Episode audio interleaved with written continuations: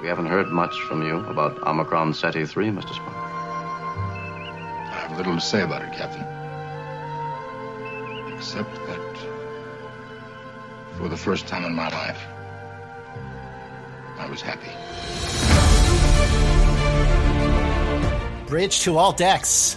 We have a very, very, very special episode of Enterprise Incidents with Scott and Steve. I'm Scott Mantz. And I'm Steve Morris. And Scott, I've been excited about every single episode we've ever done on this show, but I am so excited today, not only because I love today's episode, This Side of Paradise, but I am absolutely thrilled with the guests that you've brought in we have a very, very special guest to talk about a very, very special episode of Star Trek, This Side of Paradise. There's no other episode like it. This is an episode that really does have it all. It's so beautifully written, it's so sensitively directed, and we'll get to who that person is. Uh, but it's a perfect balance of drama, of heart, of humor. You have great performances. It is a it's an amazing allegory for the hippie movement and the drug culture, an allegory that went over my head for many, many years.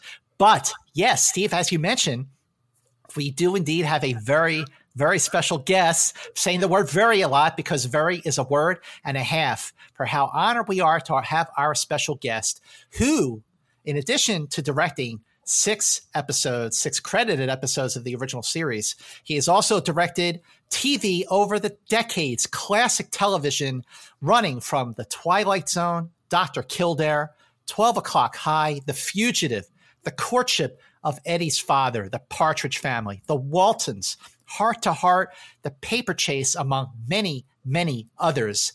And he made his debut as a director with this very episode, This Side of Paradise. It is our honor, our pleasure. We are so excited to have with us Ralph Senensky. Ralph, welcome. Thank you for having me. I'm delighted to be here. Well, we absolutely are so excited to have you. And I guess the first question for you, before we get into like the uh, details of the actual episode and our scene, scene by scene, play by play, is how did you come to direct Star Trek? And was this side of paradise the first episode that was offered to you no i, I was for the first script that was sent to me after my agents called and told me that they had an offer for offer for me to do this new series star trek and i said yeah go book me and they the next day i got the script for devil in the dark hmm. Okay. And I read it and I liked it. I had, the year before, I had done 11 episodes of the FBI, and I really wanted to get away from crime shows and, and that, and to get back to the personal kind of shows that I did the first five years when I was directing. I did Kildare, Route 66, Naked City, Twilight Zone, Fugitive, and then I flew back to Iowa to spend the holidays with my family. And after I got there, I received uh, an envelope with a new script. They said, You'll be doing this script now. And it was uh, The Side of Paradise. And my first reaction was, I was disappointed. Oh, why? I thought it wasn't that much of a science fiction for me. It mm. wasn't as science fiction as Devil in the Dark. To me, it was just a, a modern love story like I'd been doing, except the guys wore funny shirts and one of them had funny ears. Were you a fan of science fiction before you came on to Star Trek? No, no. As I've written in my website, when I was a kid, I mean, you know, eight, nine years old, I used to read Buck Rogers in the 25th century every Sunday. Hmm. And four years before, I had directed The Twilight Zone. Right. And I didn't know that was science fiction. I thought I was doing a, a ripoff of Faust. so, no, I, I came to it to direct a script about a guy who they said was a Vulcan. He was half human, half Vulcan. And uh, there was going to be a change in his life. And the lady that he had had a relationship six years before was involved. And it was that story. And so I was just doing that story you know, I have to say, it is so remarkable how, for one thing, you know, you thought you were going to do one episode. Devil in the Dark is a very, very different episode than This Side of Paradise. And yet, the episode you wound up doing you just owned it so much to the point where it is widely hailed as one of the 10 best episodes ever produced of Star Trek across any series, not just the original show. And it is so beloved. And you got to bring to life this uh, wonderful screenplay, ultimately, ultimately written by the wonderful Dorothy D.C. Fontana. Right. But, but you, you know, because Devil in the Dark was the first one that was offered to you, that was a Gene Coon masterpiece screenplay. So, so how much did you already know Gene Coon prior to when you came over to Star Trek? The year before, Gene Coon had directed the first The Wild Wild West that I that I directed. He produced it, and uh, at that time, he told me that because that show was so different, that when he, he would hire a writer to, to do a script, they would go home after they'd worked out the plot. They'd go home and write it. When they brought it in, he would do a total rewrite because he said they didn't get it. So I knew that I had directed a Gene Coon script, and it, and because he had told me that, and uh, that was a great experience. It was a great yeah. experience. Yeah, one of the things about Gene Coon is that you know he passed away in the mid '70s, so he I never know. he never got to see like what Star Trek became, like this thing that it became with the conventions and the movies and the other shows. So we don't really know much about him beyond his written word, and some some people might say that you know what that's enough, but he really didn't have a chance to sort of bask in the glow of of his contribution. So, how would you describe Gene Coon as a producer?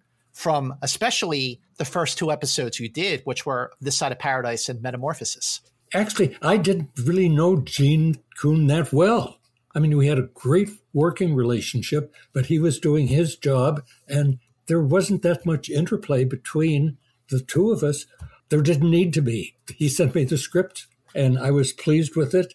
And I think he was pleased with what he was getting back, and we just weren't interacting that much. Hmm and it, I regret that now. Well, how would you like to hear some some information about about this side of paradise? Talk away. Well, first of all, as we mentioned, the teleplay was ultimately written by Dorothy D.C. Fontana from a story by Fontana and quote unquote Nathan Butler. Nathan Butler was the pseudonym that Jerry Sohl insisted be on the screenplay because his original outline and his first draft were heavily rewritten by both Gene Coon and ultimately Fontana. So Jerry Sohl, Steve, you'll remember, he wrote the Corbomite maneuver. Mm. Mm. So this episode aired on March 2nd, 1967. It was the 24th episode of Star Trek to air, but it was the 26th episode to film. And it was filmed between January 5th and January 13th, 1967. The total cost, Ralph, you got to take a bow for this. This came $13,319 under budget. Wow. under budget. The episode cost $171,681 on a budget of $185,000. Now, Star Trek back in that day, they were allotted six production days. This episode wound up having a seventh day added. And Ralph, why did that happen? What happened uh, with co star Jill Ireland while you were already in production on this episode? We started uh, filming our first three days on location away from the studio at the Disney Ranch. And Jill was not booked on the first two days. She was not scheduled to start filming until the third day. And we went out to location the third day early in the morning because our days were short. This was in January. So our lighted days were short. And we got out there and had the word almost immediately that Jill would not be reporting to the location. They feared she had the measles. Oh, boy. And so we finished everything that we could do at the ranch that did not involve Jill and then reported back to the studio uh, to finish the, the, day. I don't even remember what we shot that probably on the bridge. That's right. Your memory is right on, Ralph. You shot on the bridge. I'm not remembering it. I'm just figuring out what we what we must have done with the people we had available who hadn't been booked. The fourth day, we still were shooting at the studio when we got the word that Jill would be available, and so then they made the arrangements. We we couldn't get the ranch back because they were booked, mm-hmm. and so they made arrangements first to shoot at Bronson Canyon. And I have to tell you, Jill's getting the measles so that we couldn't finish her scenes at the ranch was a gift. Why is that? The background for the scenes that we did with Jill were so much better mm.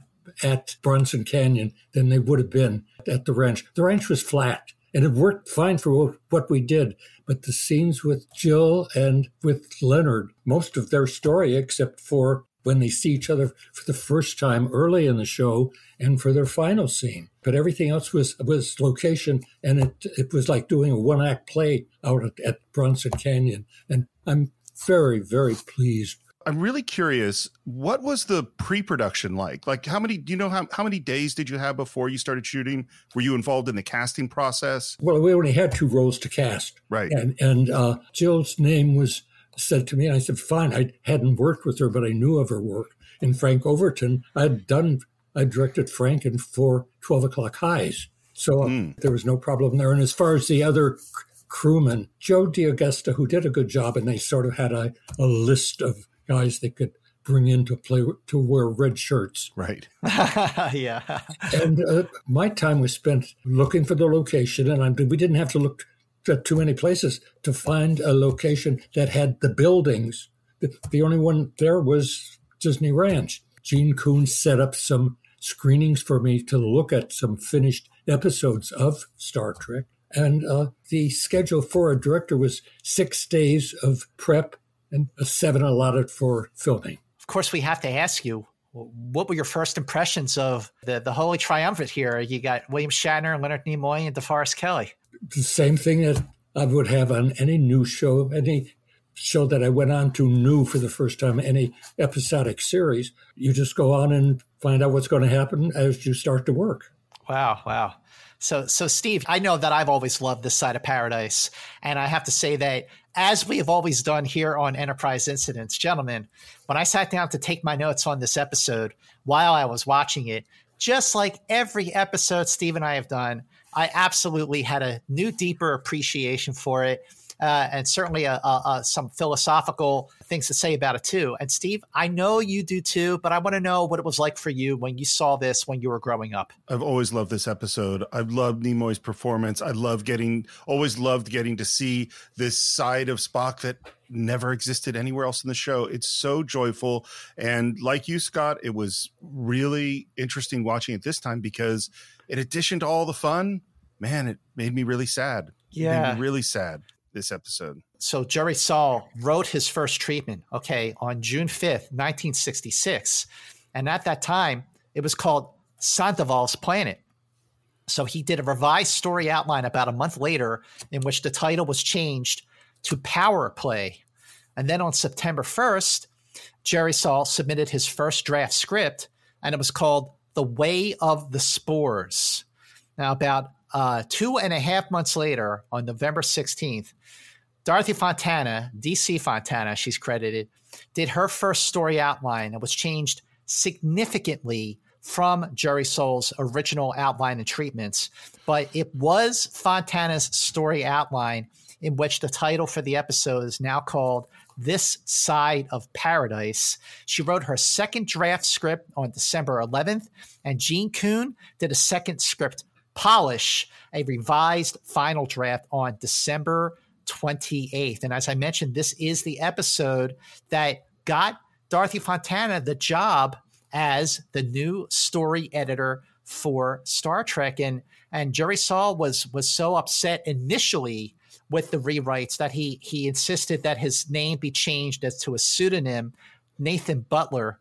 And uh, it took a little while for Gene Roddenberry and Sohl to kind of patch up their rift. And Jerry Sohl did write the third season Star Trek episode, Whom Gods Destroy. And I'm looking forward to doing our deep dive, uh, Steve, with you on that one when we get to the third season. But I found a quote that Leonard Nimoy had said at the time about his concern with doing a love story for Spock, which was very different from the emotion that he had shown in The Naked Time. He said, I feel like I finally got a good grip on the character and I don't want to lose what we have. Did did Nimoy express any like, hey, heads up, Ralph, I'm concerned about this, or did he just go with it? I knew nothing of any of this that you've said. When when I did the show, I've learned a lot of that since.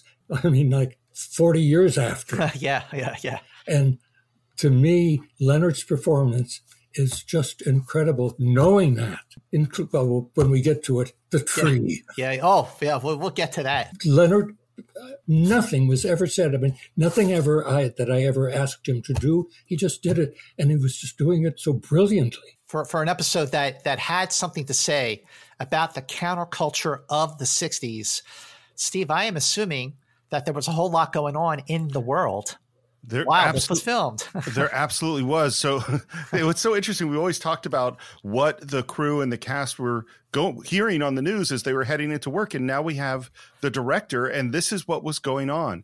Uh, first of all, this is something I think we talked about in our last episode. There continuing to be mortars fired across the Israeli-Syrian border into the state of Israel, and again Israel gives orders not to counterattack, not mm. to fire back because they don't want escalation. On January 8th, Operation Cedar Falls begins in Vietnam, and this is the largest commitment of troops so far 30,000 more troops. On January 10th is the State of the Union address, and Johnson says this. I wish I could report to you that the conflict is almost over. This I cannot do. We face more cost, more loss, and more agony. Oh, it is it's just a brutal, brutal moment in American history. On January 12th, this is interesting in relationship to science fiction, is a, a, a, man named Professor James Bedford died of cancer, and he is the first person to be cryogenically preserved. Oh, not, not Walt Disney? nope. Uh, that was, I think, just Walt Disney's brain, I think, isn't it? or is it all of Walt Disney? Anyway, uh, he and he his body was housed in uh, Alcor Life in Scottsdale, Arizona, which is still operating. And I believe James Bedford is still there awaiting res- resuscitation. Maybe he has to wait until they send him out on the Botany Bay or something. I was just going to say. um, this one is amazing. I never heard about this. This is on uh, also on January 12th. Members of the NYPD saved 300 people in Jamaica, Queens going from house to house in the 20 minutes before a huge natural gas explosion that destroyed 22 buildings. They got notified at 5:11 in the morning and the explosion was at 5:30. So mm-hmm. that's 19 minutes. They managed to evacuate 300 people and save their lives before the uh, explosion. There were only four people even hurt, and none of them was injured seriously. Wow. Hmm. Uh, shall we get into the episode? Very, very excited. Ralph, are you ready? I'm ready. Let's head down to Omicron Ceti 3. Approaching Omicron Ceti 3, sir. Standard orbit, Mr. Pater. In that first scene, I did what I will do in any opening scene is to be sure that the information is heard clearly. Most important thing. Oh, and, and many times it's not. Yeah. But but that that's that's a must. And what we hear basically is what the situation is. Is there were colonists sent to this planet and they later found out that the planet is getting bombarded with these things called Berthold rays and therefore there is no chance whatsoever that any of these people survived. So in the earlier versions of the story outline and the earlier teleplays, it was just that the planet was being bombarded by radiation. And it was Gene Coon during his polish he changed it to something more alien called Berthold rays. So let's uh, organize a landing party and beam down, and we're we see it get our first look at Omicron Ceti 3, which is filmed, like you said, Ralph, at Golden Oak Ranch, which was owned by Disney Productions. So not only are you filming your first episode for Star Trek, but you're filming it on location, like on uh, you're outside. By the way, that you had looks like you had great weather. I loved filming on location. This was 1967. Four years earlier, 1963. Up until then, I'd done uh, six shows, all of them in in the studio. And my first location show was a Route 66. Mm.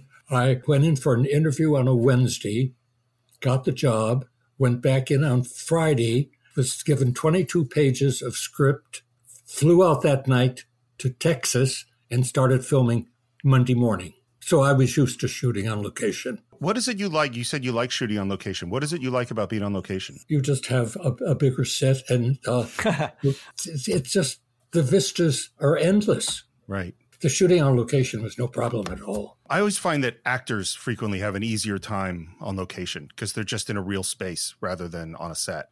That there are usually fewer pages that you do on location. Mm.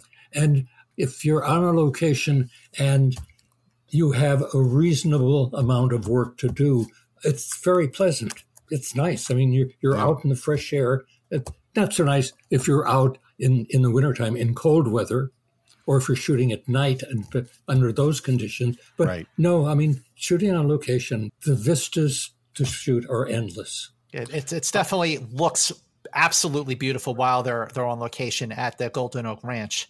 And we see exactly what we expect. We beam down to the planet with a good sized landing party, and just as they said, there's nobody there. So obviously, what they feared had happened had happened. Another dream that failed. There's nothing sadder. And they're kind of in this moment of mourning the tragedy of this. It took these people a year to make the trip from Earth. They came all that way and died. Hardly that, sir. Frank Overton played Elias Sandoval. Uh, from film, you would know him from classics like To Kill a Mockingbird and Failsafe.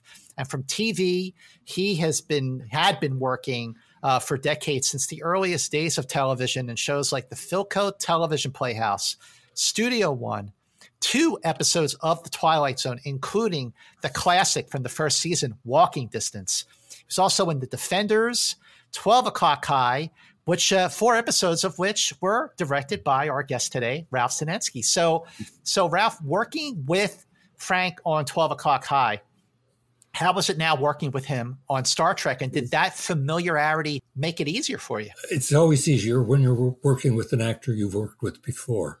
Working with actors, it's almost symbiotic. There's not that much discussion. And with Frank, there didn't have to be. I would stage the scene and it would be comfortable for what he had been planning. And he, I thought it was sensational. Absolutely agree. Yeah. We come back in Act One, and the first thing we hear, and I think this is the very first clue that something is going on. Our subspace radio didn't work properly. I'm afraid we didn't have anyone here who could master its intricacies. The fact that they've been on this planet for years and nobody fixed the radio, that's a real sign of what is happening to these people, I think. They they do not want to be found. They want to be left alone in their in their paradise. So the one thing about the Berthold rays, there is a uh, a race against time because it's established that they have about a week before they die from being exposed to these to these rays. But Sandoval's like, let, let me show you our settlement. And he heads off. And now we get a great McCoy line. your speculation, just an educated guess. I'd say that man is alive. DeForest Kelley, how magnificent did you think uh, DeForest Kelley was, Ralph? I, I thought they all were. That whole crew, starting with the top three and the, the next three, Jimmy Do- Doohan, Nichelle, and George, I thought it then, and I think it even more so like this last couple of months where I've watched the shows of the first season leading up to it and how they have evolved into their characters. And I cannot have enough praise for them. And especially the three, the three that were not the stars. That little, so little to do many times, and yet they're so real. And that's mm-hmm. hard. Speaking of which, Sulu has a, a very odd line at this point, which was we're talking about These people shouldn't be alive. Is it possible that they're not? I know, I know, I know. Can I can I tell you a funny about that about Yeah. that sequence? There was three shots. Bill had had a close up in the teaser, and uh, as I was staging that, he did ask me, and this is something actors do when they're testing their director. He said, uh, "You going to cover this?" And I said, "No." And he said, sort of shook his head and said, "This is television." And I said, "Bill." that show uh, opposite you on Friday night at nine o'clock, movies.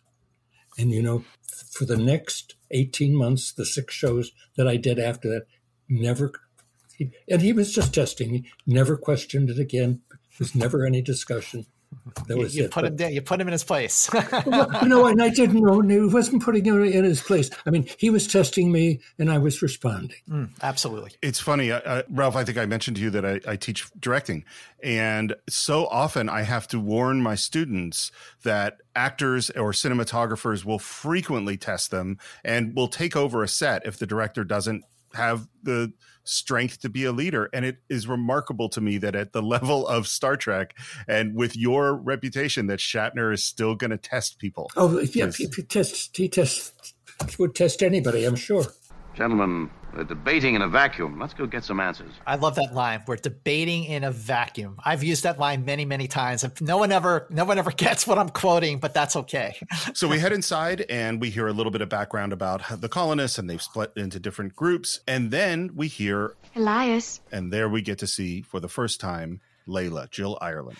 So Jill Ireland was seen on TV in shows like The Man from Uncle, and her first husband was David McCallum, who was on The Man from Uncle, and she was also on the series Shane. She did 17 episodes of the TV series Shane. She was also in film like The Big Money, Hell Drivers, Carry On Nurse, and co-starring with her second husband Charles Bronson. She did movies like Breakout, Cold Sweat, Breakheart Pass, Death Wish 2 to name a few. And Steve like you mentioned, when we first hear Leila Kalomi say the word Elias and then she sees Spock and the camera zooms in on Jill Ireland.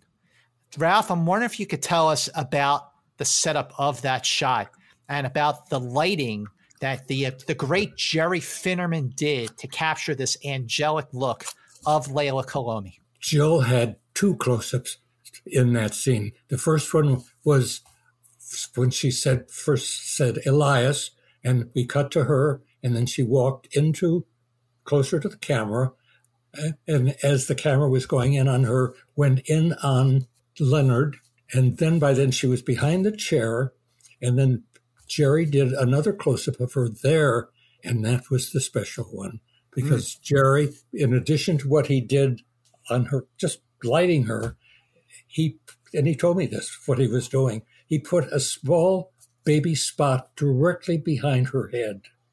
She could not move anywhere, anywhere because the light would show, and it's that it's just an incredible, incredible shot. It was. I'm not sure whether I shot that before we shot Bronson or not, but it was when I knew that Jerry was a master.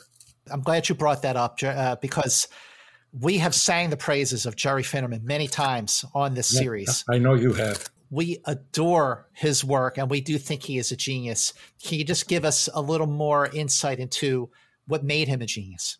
I think his father was a cameraman. I know he was in the business, but Jerry, you know, had been in the photography division of the the guild for his whole life. Started as an assistant cameraman, was then the operator for Harry Stradling. I mean, Jerry, as the operator, did My Fair Lady, and you know, Stradling, who was one of the masters, one of the giants, and as good as he was, Jerry is that good, and Jerry is still did things beyond, especially on Star Trek. I mean, Jerry Jerry painted with light, Absolutely.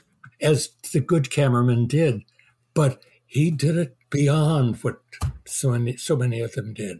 When we started working together the first few days, we it was a friendly association and it evolved within this show and then of course into metamorphosis into an exciting collaboration. Jerry was a dear close friend till the day he died Well, what's so interesting to me in comparing Star Trek to other shows of this time, it's just so much more filmic because of the lighting. You know, I loved watching Bonanza. I watched. I, by the way, I love Wild Wild West. That's one of my favorite shows. None none of these look like Star Trek because the lighting is so unique. It really, really changes things. That's true. That's true. And the Star Treks that followed, even the Star Trek that for the first season after Jerry left and was finished by somebody else, it was not the same. You could definitely tell when Jerry was no longer a part a part of the series. But the other thing that that I love about the scene when we see Leila Kalomi for the first time. So the music for this episode was tracked, and in this case, Ruth's theme from Shore Leave that became Leila's theme for this side of paradise.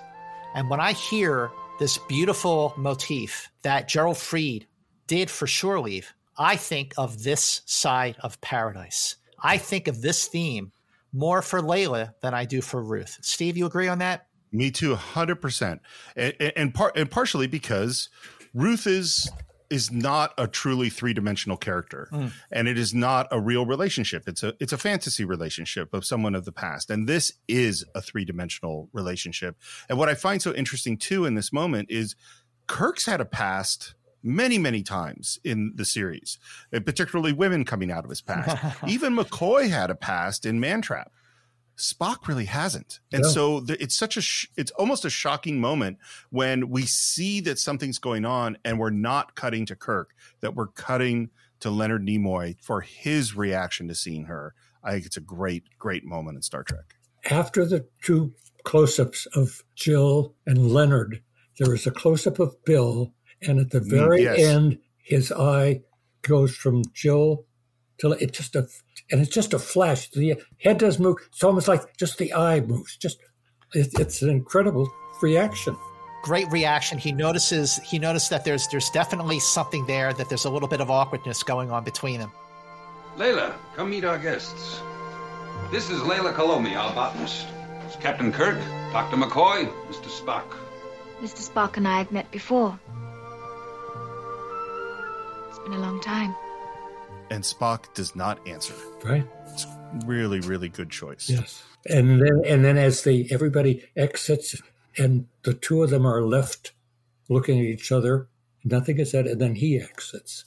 Yeah, it's really cold. It's really interesting, uh, really fascinating, and really beautiful. The evolution in just a 50 minute episode of how Spock and Leila go from being like this awkward and Spock has this coldness to that final moment of the two of them in the transporter room. It's really, really just bravura. I have a question, and I think it's not only critical to this episode, but I think it's critical to Mr. Spock in general, which is clearly he has a reaction to seeing Leila. Clearly, he has some feelings, even in the way he exits, and you can see him not speaking. My question is, what were his feelings for Leila six years ago? That's a great question. What do you think, Ralph? I think that he did not have feelings for her, but he was aware of her feelings for him because I don't think she made any secret of it. Yes, I definitely think she didn't make a secret. I definitely think he was aware. So, so, so he was aware, but he just had not responded, and that was because he was not feeling it. He was not able to respond. It was that mixed feeling of, of, of a relationship where somebody loves you, but you like them, you recognize an affection for them, but you don't love them. I think too that we certainly know by this point in the series that Spock is part Vulcan, part human. Yes. And we also know that he has made a choice to be logical and live live live through his Vulcan heritage. But that doesn't mean that he doesn't have the feelings.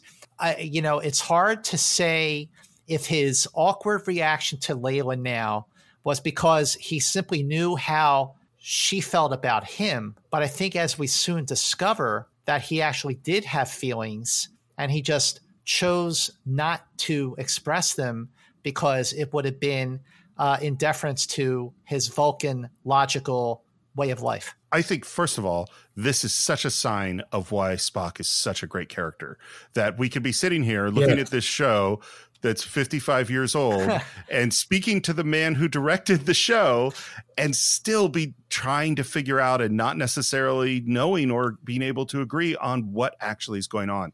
My feeling is between the two of you, which is, and I think it's not that he doesn't love her, it's that he can't love her. Right. He was not well, capable. And, and he says that later in that scene that yeah. we'll get to. Well, and what I think about too is the line that was so painful to me watching it this time in Naked Time, where he turns to spot uh, to Kirk and says, "When I feel friendship for you, I am ashamed," mm-hmm, mm-hmm, mm-hmm. and that he couldn't tell his mother that he loved her. That pain is connected to this moment of walking out on Leila without speaking. Absolutely agree. Excellent point. Very excellent point. I agree. I agree. Our philosophy is a simple one: that men should return to a less complicated life. We have few mechanical things here. No vehicles, no weapons. We have harmony here. Complete peace. And this is, I think, as you said, Scott, this is this metaphor for the 60s, for the hippie generation, for the commune, because that's what the commune is the idea of we're going to return to a simple, harmonious way of life. Absolutely. And you have the hippies who turned on, they tuned in, they dropped out, and they you have these uh, plantations of of hippies, you know, living off the grid, so to speak, back in the '60s, and that you know, I never, I never got. It took many, many years for me to for me to realize that this episode is in fact a metaphor for that that movement. All of the uh, this the conversation about this connecting to the drug that never entered into my planning. That's what I was going to ask you. I was curious about that. You can't film a metaphor. You you have to film the reality of what the story is, and then if it turns out to be to have more meaning, that's fine. But the actors can't do it. The director can't do it. You just can't play four different things at the same time. You have to make your choice. I just want to highlight what you just said because it's so great and the the statement you can't film a metaphor. That is such an important idea. I'd never quite thought of it that way. Of course you're absolutely right. The actor has to have their choice. Yeah. And they have to be in the scene doing what they, they can't be, we can't be worrying about the interpretation can happen later. That's great. That's a great, great point. And, and I think also you have an episode like This Side of Paradise, which was just a successful, a triumphant allegory for the counterculture. And then you have a third season episode like The Way to Eden, which was an unsuccessful uh, attempt at a metaphor for the counterculture. Uh, this Side of Paradise is a beautiful episode. It works. The Way to Eden doesn't. There's a thing of like, if you have to get my philosophical point to enjoy my show, it's not a good show. Yeah, exactly. You know? mm-hmm. And we're outside with Lieutenant Kelowitz and Sulu, and their job is to look around to figure out anything that's out of place. And Sulu is sitting on a rail, and we get our very, very first glimpse of one of these flowers. And I love the way you place it in the frame because you place it in the foreground, and you have that line of When it comes to farms, I wouldn't know what looked right or wrong if it were two feet from me. And it's two feet in front of him. beautifully, beautifully set up shot. But let me tell you what I missed in that shot. Oh. Because there's the establishing shot. I think I was on a crane as they're walking in, and then I cut to Sulu as he sits on a rail with the plant in the foreground. And if you look very closely, just before we cut away to the other red shirt opening the door, the plant starts to move. Mm. And my thing was that I wanted to see that plant move, and then Sulu would leave before it got to him. And I had not anticipated that there would be a cutaway. I hadn't. I didn't start the move soon enough. And I'm curious. So, were you uh, involved in the editing at all? Oh, oh, always.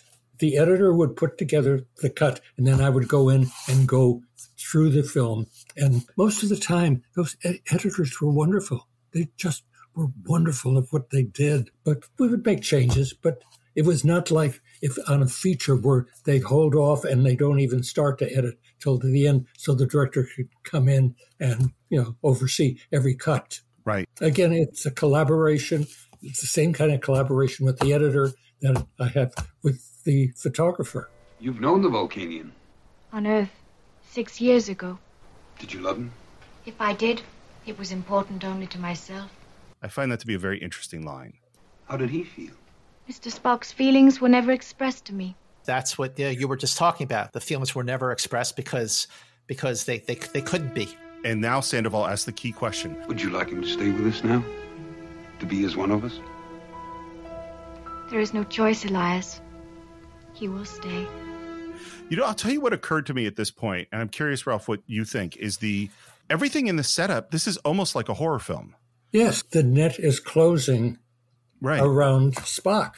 We're with McCoy, who's doing uh, medical exams, and what we find out is that when tells Kirk that everybody is in perfect condition, not a single problem.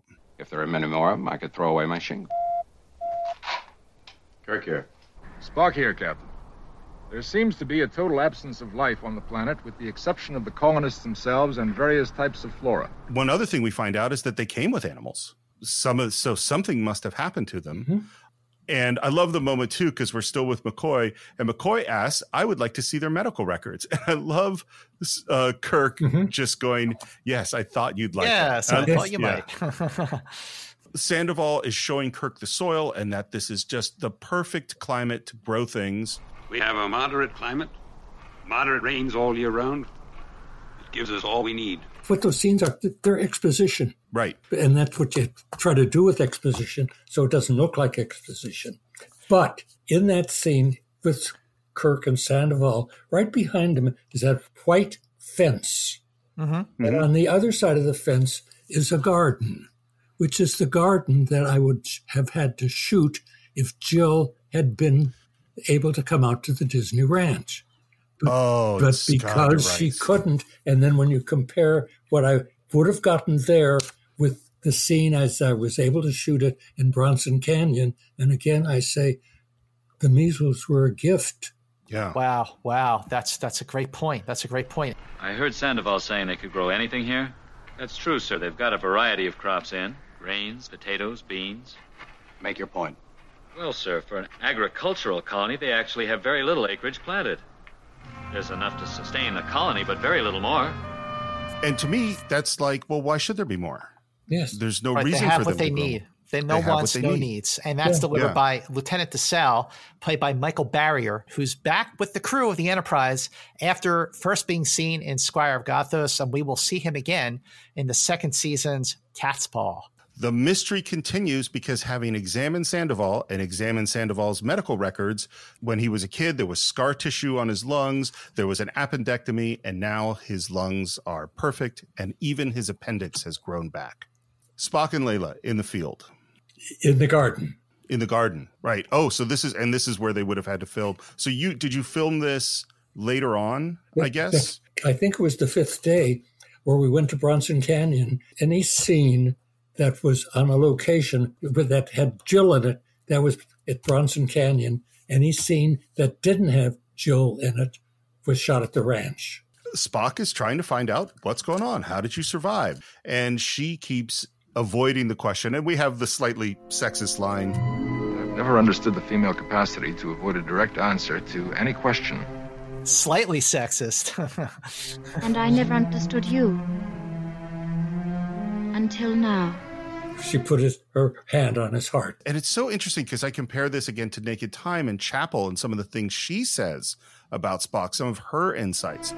There was always a place in here where no one could come. There was only a face you allow people to see.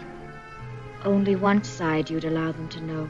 And I think of Chapel saying, I'm in love with you, Mr. Spock. The human, Mr. Spock. The Vulcan, Mr. Spock. She's nailed him. I think she's 100% right. Emotions are alien to me. I'm a scientist. Someone else might believe that. Your shipmates, your captain. But not me.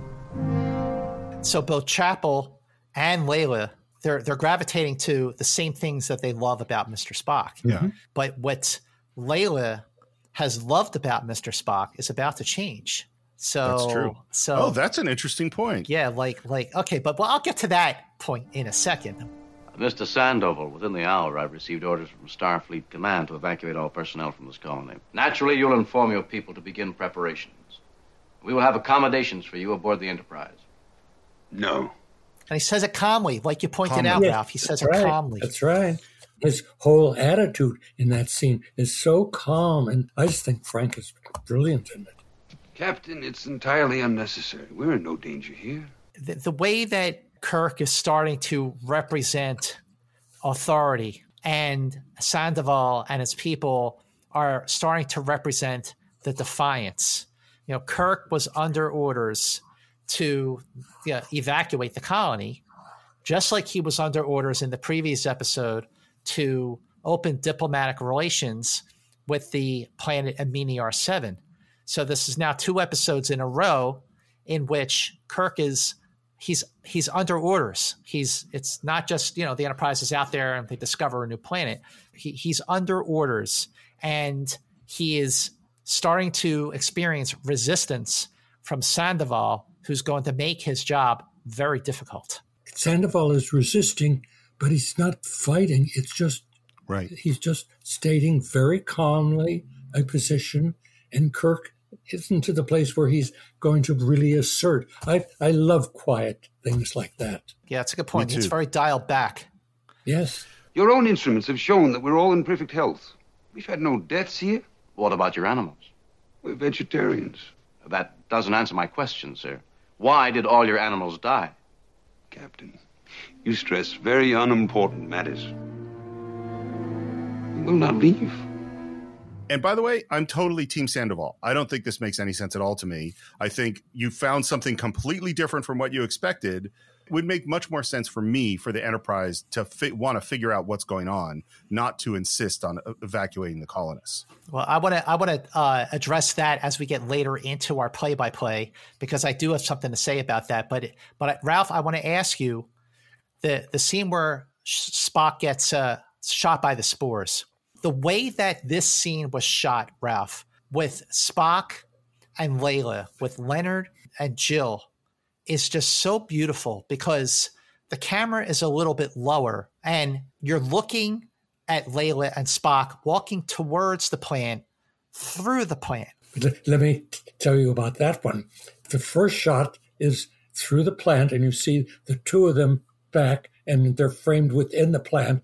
Then they take take a few steps. They come forward and hit their marks, and Leonard missed his mark. Part of his face is behind the plant. He needed to be back about four inches, and uh, I don't know whether the camera operator, because I always checked with the operator afterward, did you get it? And they will tell me yes or no. And I don't remember whether the operator had not realized it or whether he had and told me. And I, the scene was so well acted, I wasn't going to do it again. Uh-huh. Yeah, it's beautiful. It, it's just for an instant. And then Leonard comes forward even more. And then it's just him and the plant. And, Le- and of course, again, the performances of the two of them in that scene is just it's just dynamic. It's so funny because I, actually I've always liked that his face gets obscured in this one. Because it just seems symbolic to me about what's about to happen. You've not yet explained the nature of this thing. Its basic properties and elements are not important. What is important is it gives life, peace, love. Just like the drugs of the 60s. It's like LSD. I was one of the first to find them. The spores. And then we see the first time that one of the plants fires its spores. Spores? And the reaction of Leonard to the shot and seeing Spock with the big blue sky right behind him. And then you hear the music, the music motif composed by Alexander Courage, originally for the cave, is now being being used to describe falling under the spell, the drug effect of the spores. And initially, the reaction that Spock has is painful. It's painful because only half of him can accept it, and the other half, his Vulcan half, is resisting. It shouldn't hurt. No, I can't. Please don't. Not like this. It didn't hurt us. I am not like you. I think the moment is so great, and it's and Nimoy plays it absolutely beautifully. The way he handles the pain, as you see him coming out of the pain, and his face relaxes, and we hear Ruth's theme again, and he looks at her, and Leila smiles, touches his face, and says, Now, now you belong to all of us, and we to you. There's no need to hide your inner face any longer. We understand. And his reaction, once he, he gives in, and he says two things. He says, I love you. And then he says, I can love you. Which are two different things.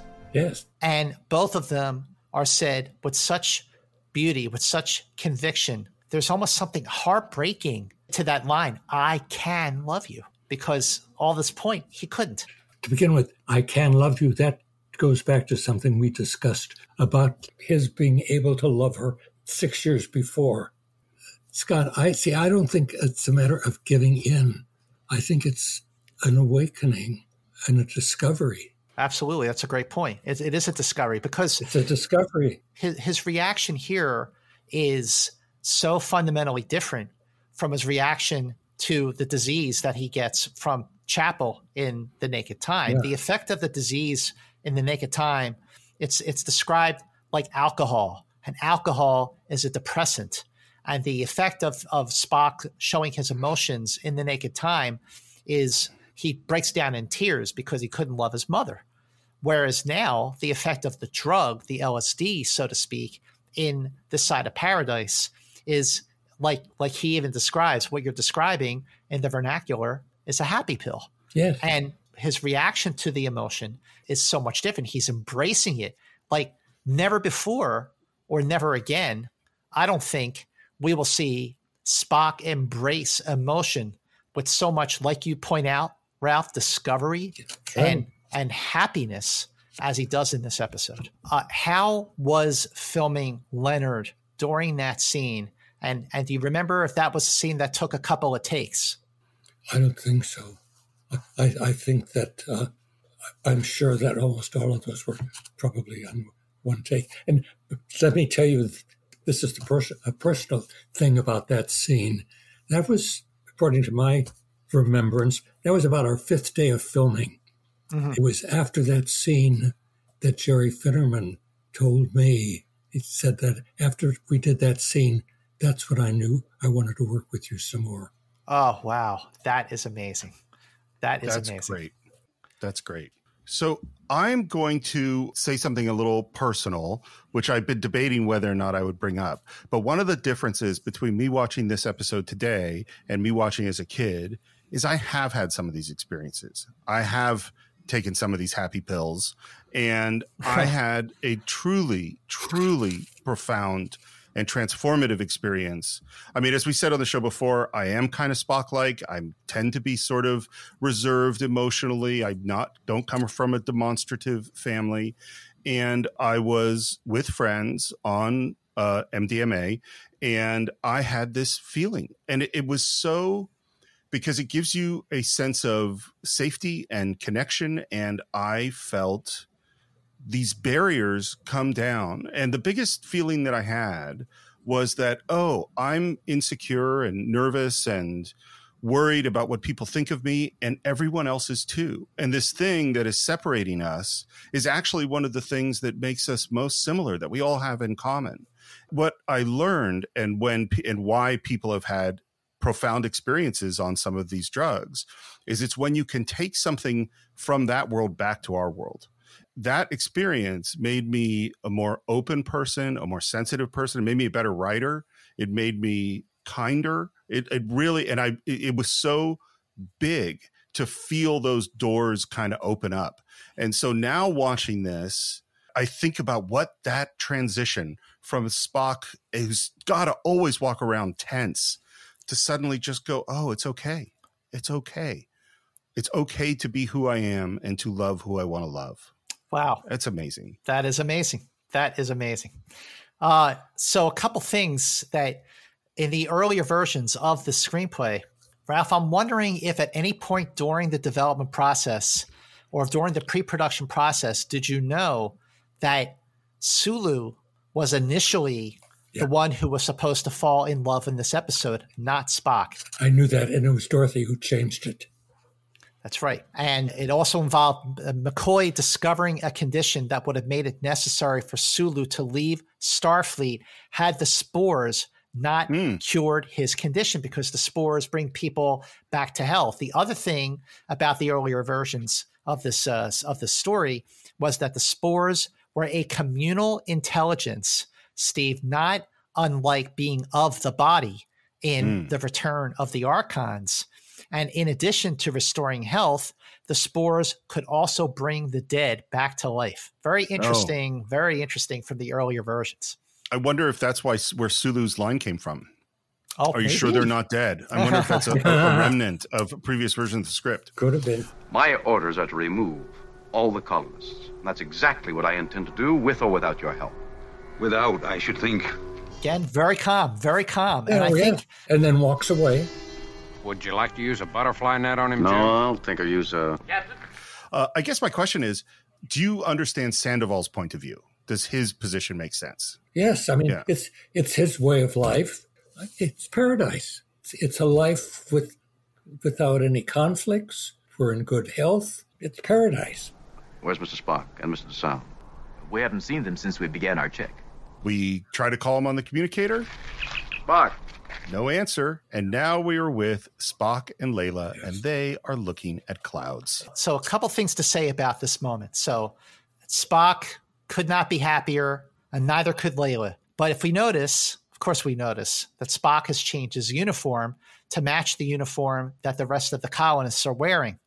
So, here's my question to both of you What happened between the moment that Spock was wearing his blue Starfleet uniform and to where he is now wearing the colonists uniform. And Steve, I sense you are starting to smile.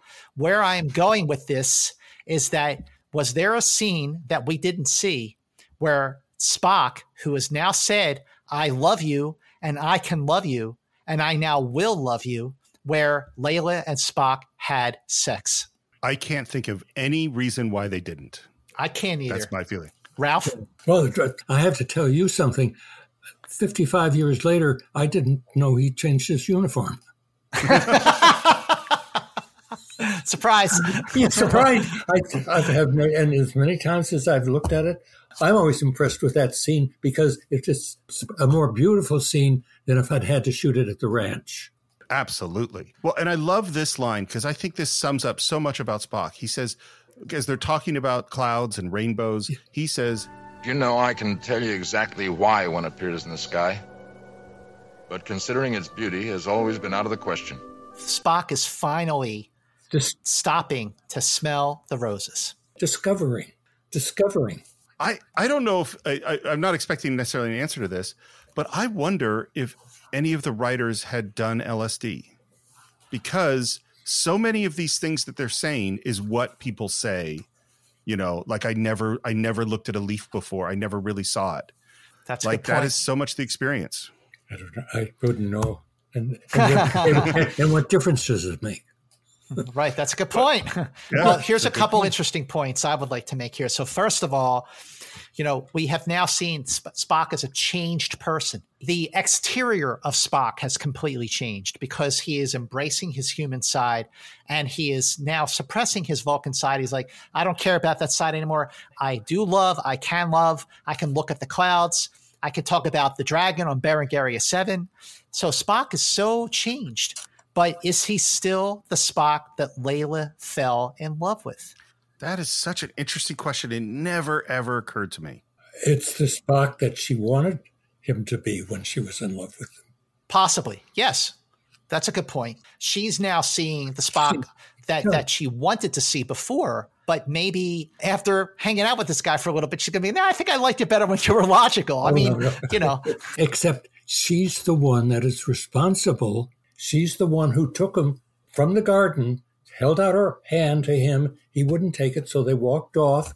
She she was the one who led him to the spore. She got him into the position to have the spore shoot at him. She did it. It's so interesting to me because there's there's so many um, Adam and Eve kind of stories in Star Trek, and all going all the way back to the cage. And what's interesting to me about this one, and obviously this side of paradise, that's one of the things we're talking about, is in this Adam and Eve story, Eve brings knowledge, brings Adam to the tree of knowledge to go into the Garden of Eden. Mm-hmm. Rather than having the bite of the tree of knowledge take you out, Yeah. No. you know, Kirk, Kirk is going to take him out. Kirk is the Yeah. serpent. yeah, the the other the other point though is that and Steve, we discussed this and we proposed this question back when we did our deep dive on shore leave that it was it was a missed opportunity because Spock was on the Enterprise for half of that episode that we never got to see Spock's fantasy on Right. the amusement park planet in shore leave. And I remember when I posted that question to our Facebook page, Enterprise Incidents, Ralph, it was you who pointed out that we will get to see Spock's fantasy because we are now seeing Spock's fantasy play out in in real life on Omicron Ceti 3 with Leila because this would have been his fantasy, and it's actually happening. One thing I think is an important thing to discuss also because we just did Return of the Archons. And in Return of the Archons, there are also these people walking around saying it's paradise, everything is perfect, it's bliss. And in that one, we went, that's not true. They're being controlled. They're basically slaves. It's not, you know, we, we don't know exactly what was going on inside of them, but it wasn't paradise. The question is, what is this? Is this what they say it is? How is this really these people feeling these things? Is it really them? Like you ask, is this the Spock that Leila had fallen in love with? Well, is this really them? Or is this somehow being controlled or their personalities um, taken by the spores? I'm not sure that I go that deep. Well, let me say this. If a series has a group of people and you are doing it with a continued storyline, that's one thing. These are literally each of each episode is an individual story. It's, right. it's great that you're linking them together, but I think that sometimes uh, when I would go to do a series, I never till I got to something like Dynasty, and I didn't stay too. I didn't stay very long, but like on the Waltons or on so many of the shows, I just always thought they were little movies, individual right. movies with the beginning and an end and, and a separate entity that's the way I looked at all of the stuff that I did. One of the joys about about this podcast is that we have taken a, a sort oh. of big picture look at it, and it's opened. I certainly it's opened our eyes uh, to to a completely new way of looking at the series. And to answer Steve's question, uh, do you side with Sandoval?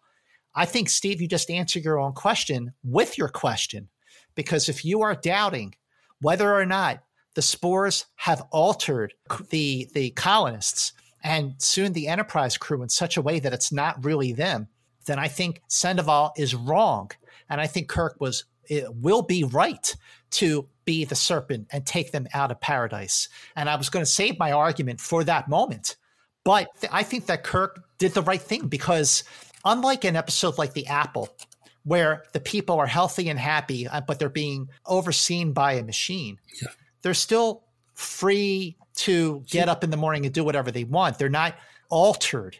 They're just stuck in arrested development. In the case of this side of paradise, you have a situation where the colonists and the Enterprise crew are altered by the spores. Now, while they're happy uh, under the influence of the spores, they are under the influence of something that is altering their train of thought. And if they are not operating and and and living life under their own free will, then that is not living a real life. And that is why it was right for them to get rid of the spores and get off the planet. The spores were not they they may have had some fringe benefits in terms of like, you know, you know, giving people you know back an appendix or you know a kidney that they might have donated uh, but the other thing is that the planet is being bombarded by these Berthold rays, which, without the effect of the spores, will kill people. So let's say the Enterprise gets out of there and leaves the colonists alone on Omicron Ceti 3, and someone has an adrenaline rush that makes them get rid of the spores. Well, they're going to have to get reinfected by the spores again, or they're going to die by the Berthold rays. Another reason why Kirk was right to be the serpent and take the colonists out of this so-called paradise. Yeah, and Kirk, that's exactly what Kirk says in the very, very final scene. But as the Enterprise pulls away, and you see, and I love that shot of pulling away and seeing the planet. That's that's what Kirk says in that scene. Yep. In fewer words. Yes. uh, I, it's funny. I actually think your argument, Scott, is 100% correct. If they are not them, then Kirk is right. I think they are them. I think they are a version of them. That's the that's the difference. I think. You think say that again? If they're really being controlled by the spores, and this isn't really them, then Kirk is right. They are they are some level being controlled. They need to be taken off the planet. What I what I will say, and and I won't go into the whole thing. We can save it till we get to the end of the show. But is that we are constantly humans are constantly affected by environment and chemicals and things that change our personalities. And this goes, I mean, it's like so much of a bigger conversation that we can't get into, but there's all sorts of arguments about whether or not humans have free will at all and how the, in terms of how the brain works, that there are decisions that are being made in the brain before we actually make the decisions consciously or that, um, and how much of our chemistry in terms of dopamine, dopamine and serotonin, serotonin and cortisol affect our decision making process, and how much of those, like you think of people that are on antidepressants or things like that, we're constantly our personalities are actually in flux based on chemicals we're interacting with. So the idea of there is an us, a free will, is actually maybe more complicated than we would like to believe. Anyway, this is a much much bigger conversation. Yeah, one thing I would put in. I'm not sure that I would use the word controlled by the spores. It's a choice. The spores have happened to them and they're happy with it and they're content to stay there, to, just Yeah. to stay under the influence, but they're not compo- controlled by it. That's what I think. I agree with you. But if they're not controlled by it, just to play devil's advocate, when they get off of it, wouldn't they make the choice to get back on it? Like, don't you think at least some of the colonists would be like, well, that's- no, no, no, no, I, I want to, I want to stay here and you know go back to a plant, get shot by the spores, and be like, you know, peace out. Well, that's what I was going to bring that up at the end of the show, but but this is one of the big questions. Let let's save it. Let's talk about when we get to the Okay, end. Yes, great. But I think that is a that is a key question. What we haven't said is that while uh, Spock and Leila are having their romantic moment, the communicator has continued to beep, and finally Leila grabs it and opens it, and we hear Kirk yell, Spock! and I love every single thing Nimoy does from this point forward in the show. Not that I didn't like what he's doing before, even the way he says, Yes, what did you want? and the reaction that Kirk has to this person on the other line, his best friend, completely not behaving correctly is awesome. Well, not only that he's not behaving correctly, but the surprise because it's Spock. I mean, it's Yeah. so different from Spock's behavior because Sp- Spock is not rigid. He just, that's who he is. And go back to something we spoke about before the conflict, and I, and I don't like the word conflict between the human side and the Vulcan side, but the fact that he is a Vulcan and he's in the military. Yeah, it is kind of Right. military, sure. And when you're in the military, you don't say, "Well, I don't want to do this way," because yeah, Spock has moved into the military. I think his father was military. His father was an ambassador. Correct. That's But- right. but but, but it's just who he is. But you know what? The other thing, Ralph, is this. Throughout this episode, and we're only in the middle of Act Two. I know. That yeah, yeah, we're only in the middle of Act Two. But uh, this, you know, we knew this was going to be a deep dive, but but so you know, we've established you know a tone of drama. The scenes between Spock and Leila are so sensitive, and now you have humor. So you have this seamless shift in tones that really do make this episode feel like a mini movie. Good, thank you. This stuff is so much fun. Uh, all of it. Uh, Spock, I don't know what you think you're doing, but this is an order. Report back to me at the settlement in 10 minutes. We're evacuating all colonists to Starbase 27. No, I don't think so. You don't think so what? I don't think so, sir. and Kirk orders him to report to him immediately, and we drop the communicator. That didn't sound at all like Spock, Jim. I thought you said you might like him if he mellowed a little. I didn't say that. You said that. I. Not exactly.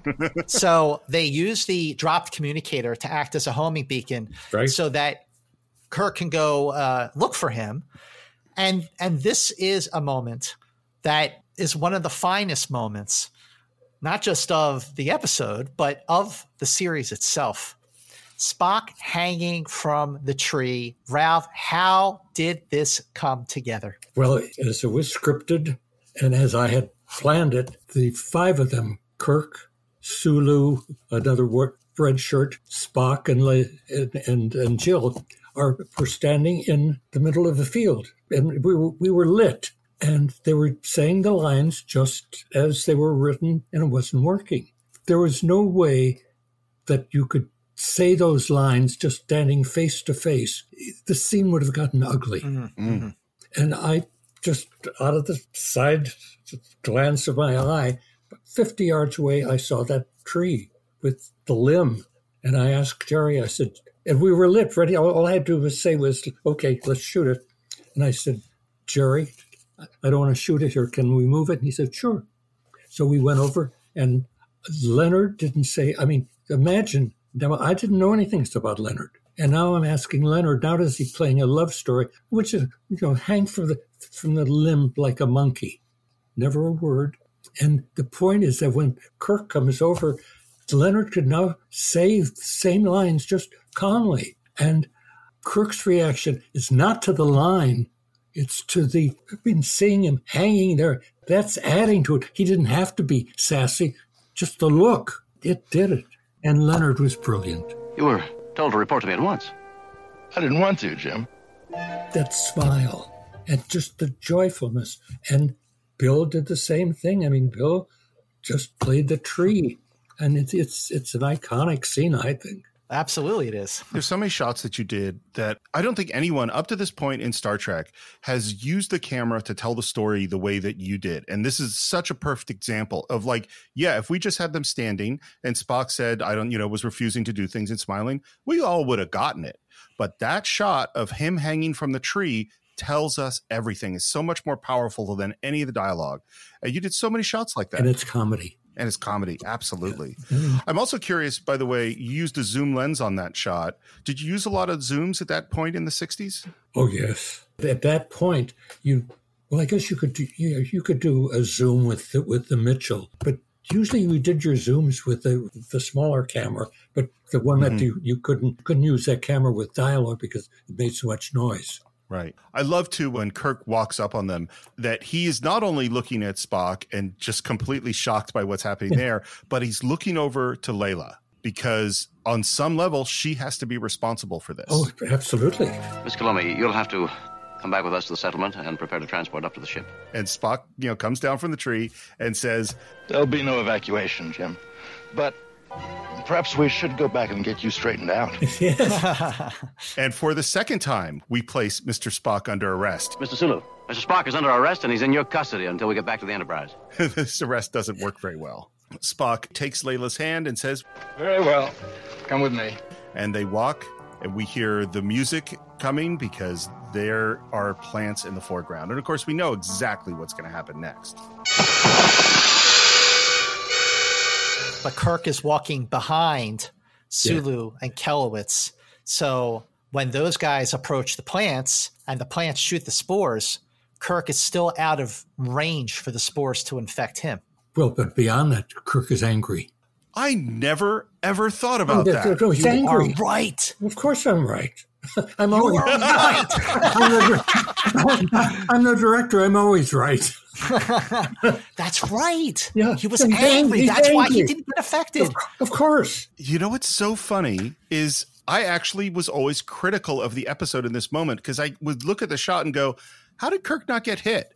But now that you say that he was angry, it all makes perfect sense. Yeah. And I cannot believe in the decades, in the many, many times I've watched the show that I never had that thought. Should have called me 55 years earlier. you, didn't, you, didn't, give me your phone number. I would have.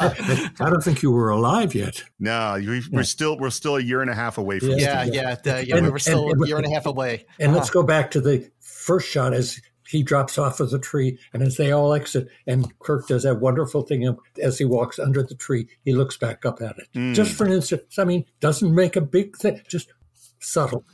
William Shatner, you know, now, I mean, over the course of his career, especially after he started doing like the Priceline commercials and he started doing Denny Crane, people really got, wow, this guy is really funny. But if you go back to the original series, even before uh, like Trouble with Tribbles or I Mudd, uh, you know, he had great comic timing. Oh, oh, absolutely. The guy's brilliant. He's an amazing actor. He, he, was a classically trained actor, classically trained. And classically trained actors, he said, they can just do everything. Absolutely. Well, so it, good actors that aren't classically trained still can do everything. It is always interesting to me, and I'm in no way, in any way, comparing my experiences to yours whatsoever, because it, mine is infinitesimal. But the difference between theater actors and purely film actors there, there's frequently a big difference in the way they approach I, may, I, may I disagree? Uh, yes. because there are two different mediums. And I have a thing that the group theater in the 30s, mm-hmm. Some of the actors, Stella Adler and some of the others, went over to Russia to study with Stanislavski. And then they came back and they formed the group theater. And then eventually that became the Actors Studio. Right. But at the same time, when silent films started to talk, and actors, not all of them, but Gary Cooper, James Cagney, Barbara Stanwyck, somehow, I don't know what, how it happened, but I think that the screen actors of the 30s, they were as responsible for method acting as, as the, the New York side, as the actor studio. Same thing. Again, that never occurred to me, but that's so you, because there's such a naturalism, particularly you talk about like Gary Cooper, he is just being who he is in his performances. Um, yeah, I think that's really interesting. I had the the opportunity. Sandy Meisner, who was in the group mm-hmm. theater and then later was the leading teacher at the neighborhood playhouse. And two summers he came out to California and had a six week course, and I was able to to go to it as an observer. It only cost me a hundred bucks, but it was wow. it was an education. And Sandy, of course, his whole thing is that the actor is playing himself that changes the imaginary circumstances. It's so funny because I had classes with people who had classes with Sandy Meisner, oh, yeah. you know, and particularly I think about with Meisner, I just think about listening, just learning how to really listen to who you are acting with. Mr. Sulu understands, don't you, Mr. Sulu? Of course we can't remove the colony. It'd be wrong. And Kirk's reply, I don't know what these plants are or how they work, but you're all going back to the settlement with me, and those colonists are going aboard the ship. It's so interesting the way Kirk gets isolated in this episode because the next person we see is McCoy, who's beaming plants up to the Enterprise. And now we hear for the first time very southern McCoy. Hiya, Jimmy boy. Hey, I've taken care of everything. Now all y'all got to do is just relax. Doctor's orders. I love his um, take. I love what DeForest Kelley did. Like his southern, his southern charm just came out. Was that a directorial choice or was that oh, no, he, choice? He played it. The, the only thing I did is I gave him the wide, the wide shot, far away from the camera, just strolling along. No, he just that he just did it. Wow. And that's what I would do. I would stage it, and then if what they were doing was not what was going to work, then I would say something.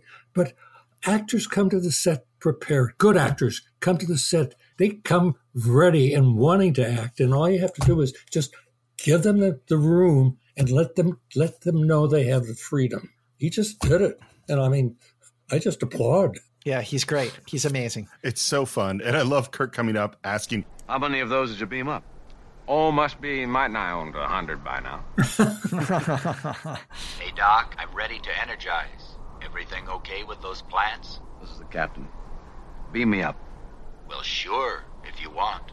He goes up to the Enterprise and is on the bridge and tells Uhura to put him through to Starfleet. And her reply, Oh, I'm sorry, Captain. I can't do that. Nichelle Nichols is fantastic in this moment. She's wonderful. I worked with her once later. She she and George, uh, I was able to work with once after I left Star Trek. And I, when I worked with her, I think it was a group in a bar scene, and she was playing a prostitute. Oh wow! Wow. Who sang, which she did. Uh-huh. She, yeah, great voice. And she has not only will she not put him through to Starfleet, but she's short circuited all of the uh, mm-hmm. equipment. Except for ship to surface, we'll need that for a while. Which is our first sign that oh, we're not evacuating the colonists. We're not going anywhere. yeah, yeah. yeah. and Kirk finds one of the plants on the bridge. It doesn't shoot him with spores and he tosses it. And I love that you had the camera follow it to the ground, that we stick with the plant. I think that was a great choice. And it's like, uh, it's like, remember where this pod plant landed. And by the way, talking about these pod plants, I can't help but think of Invasion of the Body Snatchers mm-hmm. with mm-hmm. the the pods and shooting, you know, shooting the spores and and the way that the you know the colonists and now the people in the Enterprise are becoming co- part of this collective community. Yes. You know, even though they're not quite one.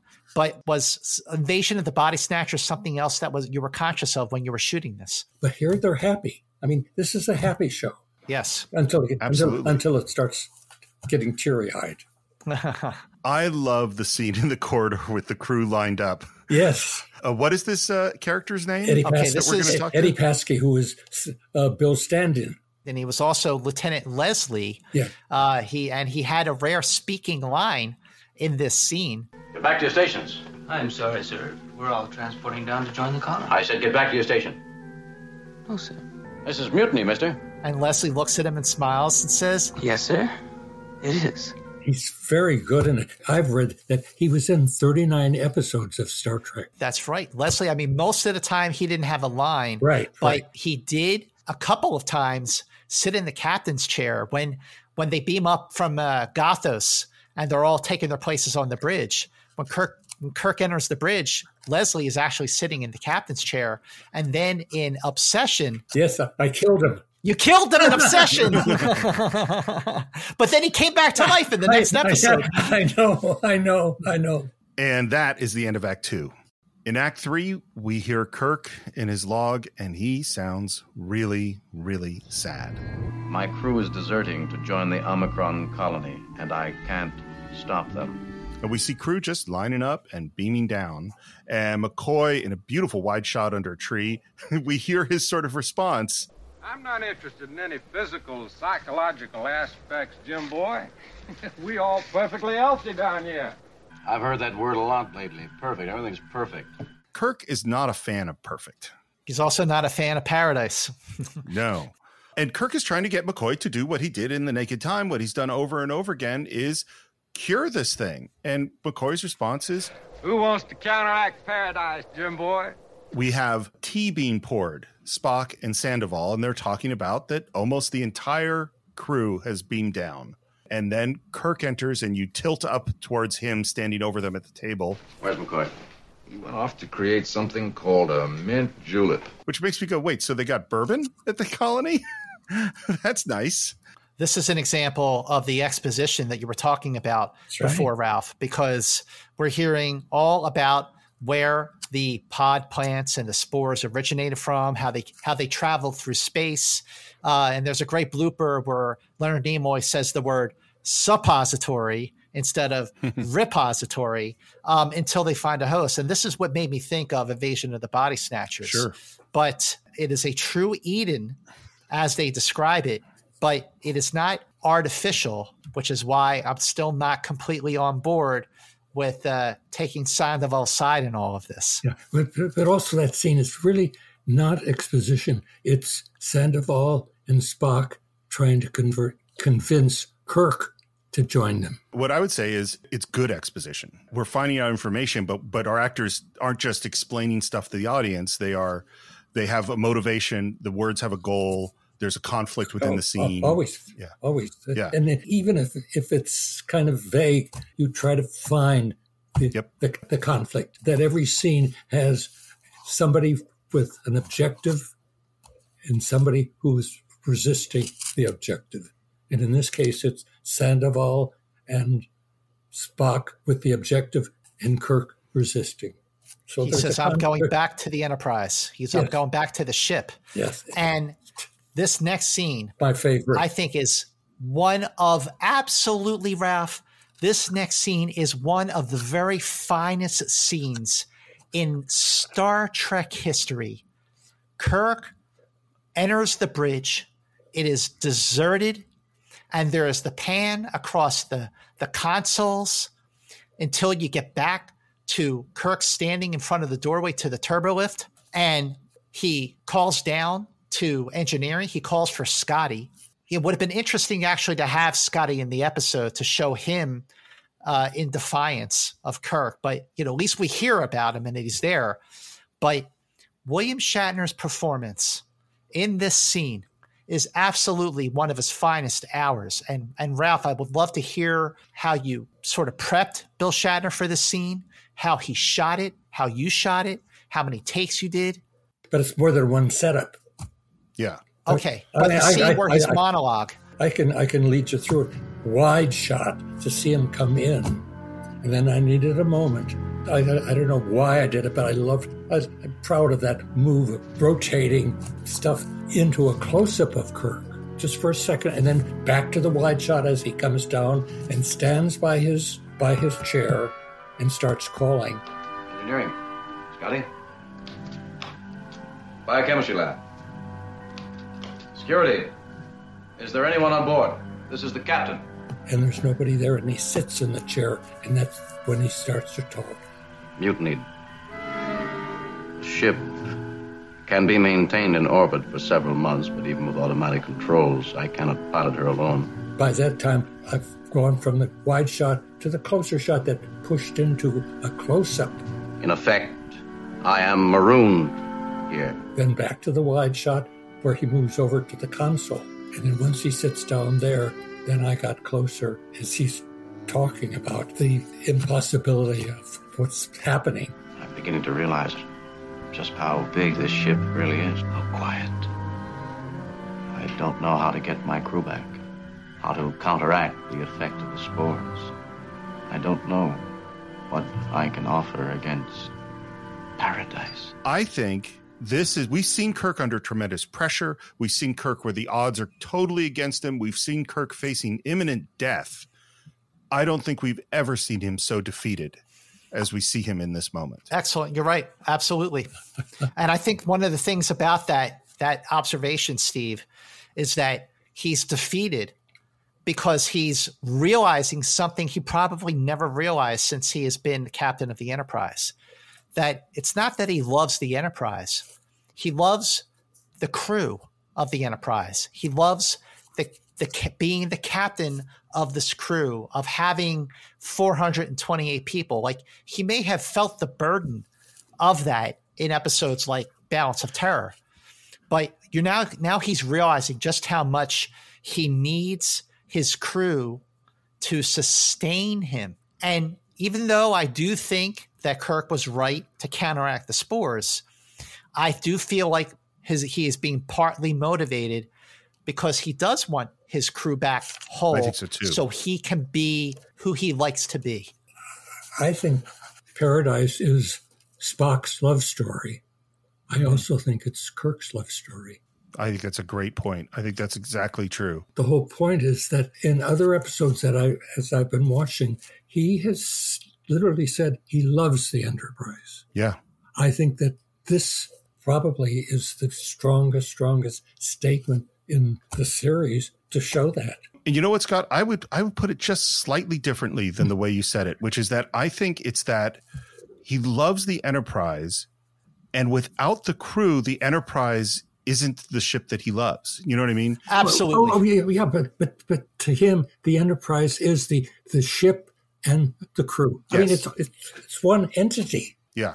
Right. Uh, no, I agree. I agree with both your points, and, and, it's it's the Enterprise and its crew. I mean, it's it's the whole picture. When he's saying how I never realized how big this ship was, Yes. how quiet. Like he's brilliant. He is wonderful as an actor. He's so wonderful in this Ab- moment. absolute- and subdued, which Bill it wasn't always. Now, let's tell you, after the spore shoots him, and there's a camera moved in, and Jerry told me this. If you look again, his face was in, was not really lit, but as you went in, the lighting on the, his face increased because Jerry Finnerman believed that in lighting, you're not only lighting for close up, but you're also lighting the character's internal feelings. Ralph, I never noticed that until my rewatch to prepare for this episode of Enterprise Incidents. I actually stopped the episode and rewound it a little bit. And I said, wait a minute. Like after Kirk gets shot by the spores and the camera zooms in on William Shatner, like, am I wrong in noticing that that his face is is lit up a little bit? And I went, man, that Jerry Finnerman is a genius. Yes, he is. It's something we've been talking about in the beginning is how theatrical Star Trek is, that it's not necessarily trying to be realistic. And the lighting is such a great example of that. Enterprise to Mr. Spock. And I love the way Nimoy answers. Yes, Jim. What is it now? I've joined you. I understand now. And he's just got to pack some things in his quarters and then he's going to beam down. I think Shatner's performance of being affected by the spores and having moments where you can feel the inner Kirk fighting against it are great. Absolutely. After he looks at his his uh, the medal. When he's looking at the medal, you know, he's sitting, he's well lit because he's enlightened by the spores, and he's smiling and he's content. And then he looks at the medal and it hits him. And the way he sla- he slams it shut.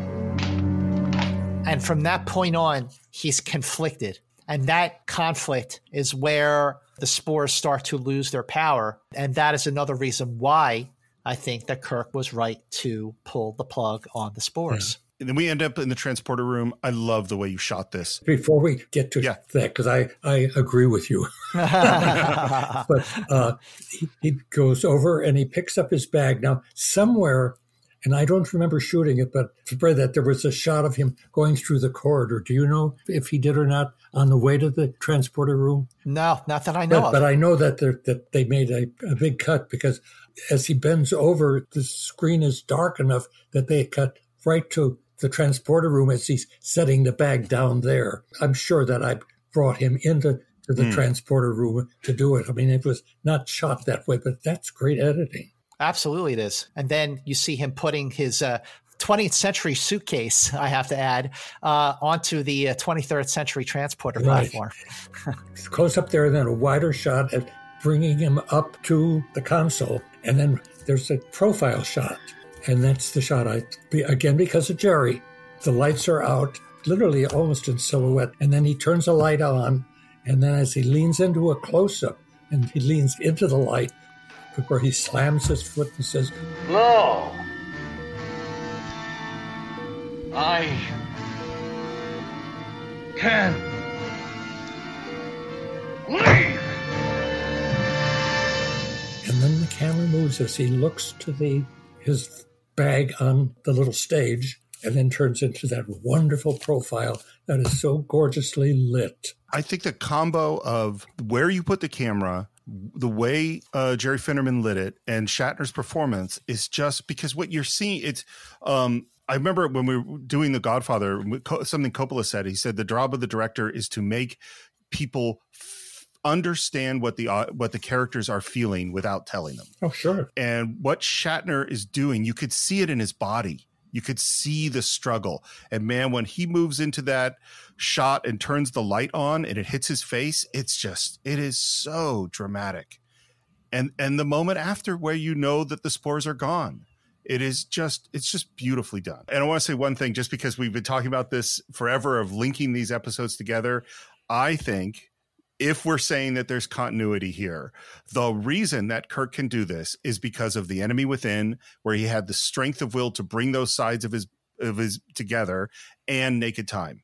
Enemy Within helped him to beat the disease in naked time, and that experience gave him the strength and the intelligence to beat it, to beat the spores here. Absolutely. Oh, excellent point. Absolutely excellent point that his devotion, his love for the enterprise as a whole is so strong. And you, you point out the naked time, you know, sort of overcoming the virus, the disease, really kind of before McCoy gives him his vaccine. Yeah. Um, but also in an episode like Elaan of Troyius, when Kirk is yeah. under the spell of the tears of the Dohlman of Elas, that by the end of the episode, after McCoy says to Spock, Hey, I found a cure.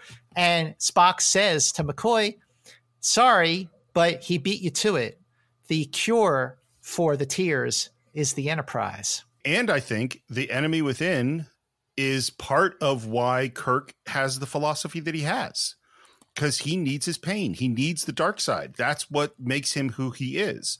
So this these spores that are taking all that away, that doesn't make sense. He has figured something really important out about how the universe works. But let me interject this. And what I said before about each being a, a separate movie, that that doesn't affect the characters. I mean, Shatner right. and Nimoy, they are playing the same character adapting to the different circumstances, the different plots. Right. And now we have the answer. Violent emotions needs anger. That's what's going to kill the spores. Kirk immediately, of course, has a plan. We don't exactly know what the plan is, but he says To carry out my plan entails considerable risk. Mr. Spock is much stronger than the ordinary human being. Aroused, his great physical strength could kill. And that's exposition, but look at the close up in the performance. I agree with you. I've often loved this scene where Kirk leans into the transporter console mm-hmm. and then the camera swings around a little bit, gives him more of a profile when he gives his captain's log. That transition from a full on to a profile is almost like the transition from when the spores leave his body and he's back to being the Kirk that we know and love. Yeah. And he calls down to Spock and is sort of pretending that he's still, you know, one of them and says, Hey, I need some help. You want me to beam up a party? No, I think you and I can handle it. And I love, by the way, there's just a hint of the mischievousness in the way he says, Why don't you beam up now? I know. and Spock says his goodbye to Leila and they kiss. And that is the last moment for Spock to have love. That's the last time he's going to see her. You're right. That's the last time he's going to see her in the state that he's in. Yes. So Kirk beams Spock aboard, and then Shatner steps in, smacks the pole into his, the palm of his hand. All right, you mutinous, disloyal, computerized half breed. We'll see about you deserting my ship. There's something almost comedic in Bill's playing, and Spock's anger is just brilliant. It just grows. The term half breed is somewhat applicable, but computerized is inaccurate. My guess is Nimoy and Shatner had a great time playing this. A machine can be computerized, not a man. What makes you think you're a man? You're an overgrown jackrabbit, an elf with a hyperactive thyroid. As you said, Shatner's been comedic, and the Nimoy's beat work is absolutely crystal clear. Shit. I don't understand. Of course you don't understand. You don't have the brains to understand. All you have is printed circuits. Him realizing that Kirk is not actually one of them, him trying to be nice about him, he deciding, hey, I'm out of here, I'm going to beam back down, and then the slow build of anger. Captain, if you'll excuse me. What can you expect from a simpering, devil-eared freak whose father was a computer and his mother an encyclopedia? My mother was a teacher. My father, an ambassador. That was definitely a line written by Dorothy Fontana Yeah. because we see that Spock's mother is a teacher and that his father is an ambassador in the second season episode, Journey to Babel, which was also written by Dorothy Fontana. An ambassador from a planet of traitors. He's first shrugs off Kirk's insults, but then you can slowly see them get under his skin. Yes. And Nimoy's gradual turn to just exploding and throwing Kirk across the room. It's such a great buildup and another one of many, many great moments just in this very episode, Ralph, that Nimoy plays perfectly. He doesn't have a false moment in it, to the place where he says, "Please don't, you know, don't go any further." Yeah, yeah, you're right. He says, please don't. Don't say something that you're going to regret. Don't make me hu- hurt you. Don't. Right, right. That please don't means so much.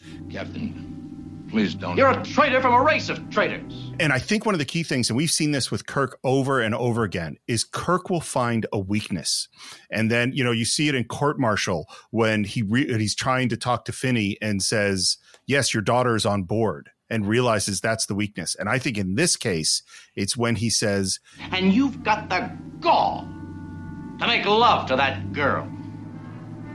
That's enough. Yes. That is the weakness. That is the point. He's poking Spock right in literally his heart. And the moment that Spock loses it and turns is so great. And he smashes that metal rod is just fantastic. I was concerned when we did that because there were some body doubles. Yeah. When you use body doubles, you want to get back far enough. Well, there was no place to get back far enough in there to do it. But I don't think it's too. I mean, I, I think it's get buyable. And this is a thing that we hadn't really gotten so much before of just how much stronger Spock is. We saw him hit Kirk uh, in Naked Time, but now, man, angry Spock is a scary thing. And we end with him literally just about to crush Kirk. The angle looking up at Spock, and that is the end of Act Three. In earlier versions of the outlines, the cure to the spores was either going to be a certain blood type or, get this, the introduction of alcohol into the system. And in one of these earlier versions, Kirk snaps Spock out of the spell of the spores by forcing alcohol down his throat. it's Can you imagine of like a drink up? You know, Yeah, he's yeah, forcing like you know scotch down his. Uh, You Yeah. know that that would not, not have had the same effect. No, no, no. The, the idea is that, that it's anger. I mean, I think I think it's brilliant. We're back in Act Four, right where we left off, and there's a long pause. And I have I have a question. Who wrote the line? Had enough? Ooh, that's a great question. I know. Who wrote the line? Had enough. That's got to be Dorothy. See, I would think it's a Gene Coon line. It could be either, but I mean, it is it's so Gene Coon. Oh, yeah, you're right. And it is a way of getting out of this situation with just a line. I mean, it's all of a sudden comedy. I totally understand why Kirk is making jokes. It's correct. And what I love is the contrast between him making these jokes and the slow realization of Spock Mhm. of what's just happened to him. Oh, absolutely. He did that to me deliberately. And the beginning of the heartbreak in this episode, Yeah. he says, The spores. They're gone. I don't belong anymore. And here's what the note I wrote down here. Not even an I'm sorry. Mm, "Oh, Like I'm really angry at Kirk in this moment. I understand that he had to do what he had to do, and we could debate whether or not the next set of choices are the right ones. But man, this guy was in love. He was happy, and you just took that away, and it hurt him. And this is your best friend, and you should have said, "Dude, I know that was a terrible thing to do, and I'm really sorry, but we have to save the ship." Agreed. You know? I, I, I, I think he did the right thing, but I think that it was insensitive for him to not be present and aware of the significance of what he did by taking away Spock's sadness. Whether or not he he he thought it was the right thing to do, he still should have acknowledged the moment uh, and apologized. I, I agree with that. I, and I'm not sure. I think that when they look at each other, they both knew. It didn't have to be said. It was just in their attitude as they talked about the other things. That's a good point too. And, and, Absolutely. and, and, and again, Kirk's line about Believe me, Mr. Spock, it was painful in more ways than one. that, that, that's his way of saying, I'm sorry. There you go. You know what? I think you're totally right. And I also think it's the difference between a 1960s male relationship sensibility and a 2020 sensibility. Mhm. You know, they didn't express their feelings in that way then. And now I look at it and go, dude, say you're sorry. Um, and then I think the moment that we know that they're back, that Spock is now just back to being Spock, is he says, Captain, striking a fellow officer is a court martial offense. Well, if we're both in the brig, who's going to build the subsonic transmitter? Wonderful, wonderful. And we're back. Kirk has been logical about this whole process now, but his logic is governed by emotion because what Kirk wants, what he wants for more than one reason, is to have his crew back whole. Yes. You know, I think he certainly is motivated by ego, by the prospect of being the captain of the Enterprise. I think that that sustains him and completes him.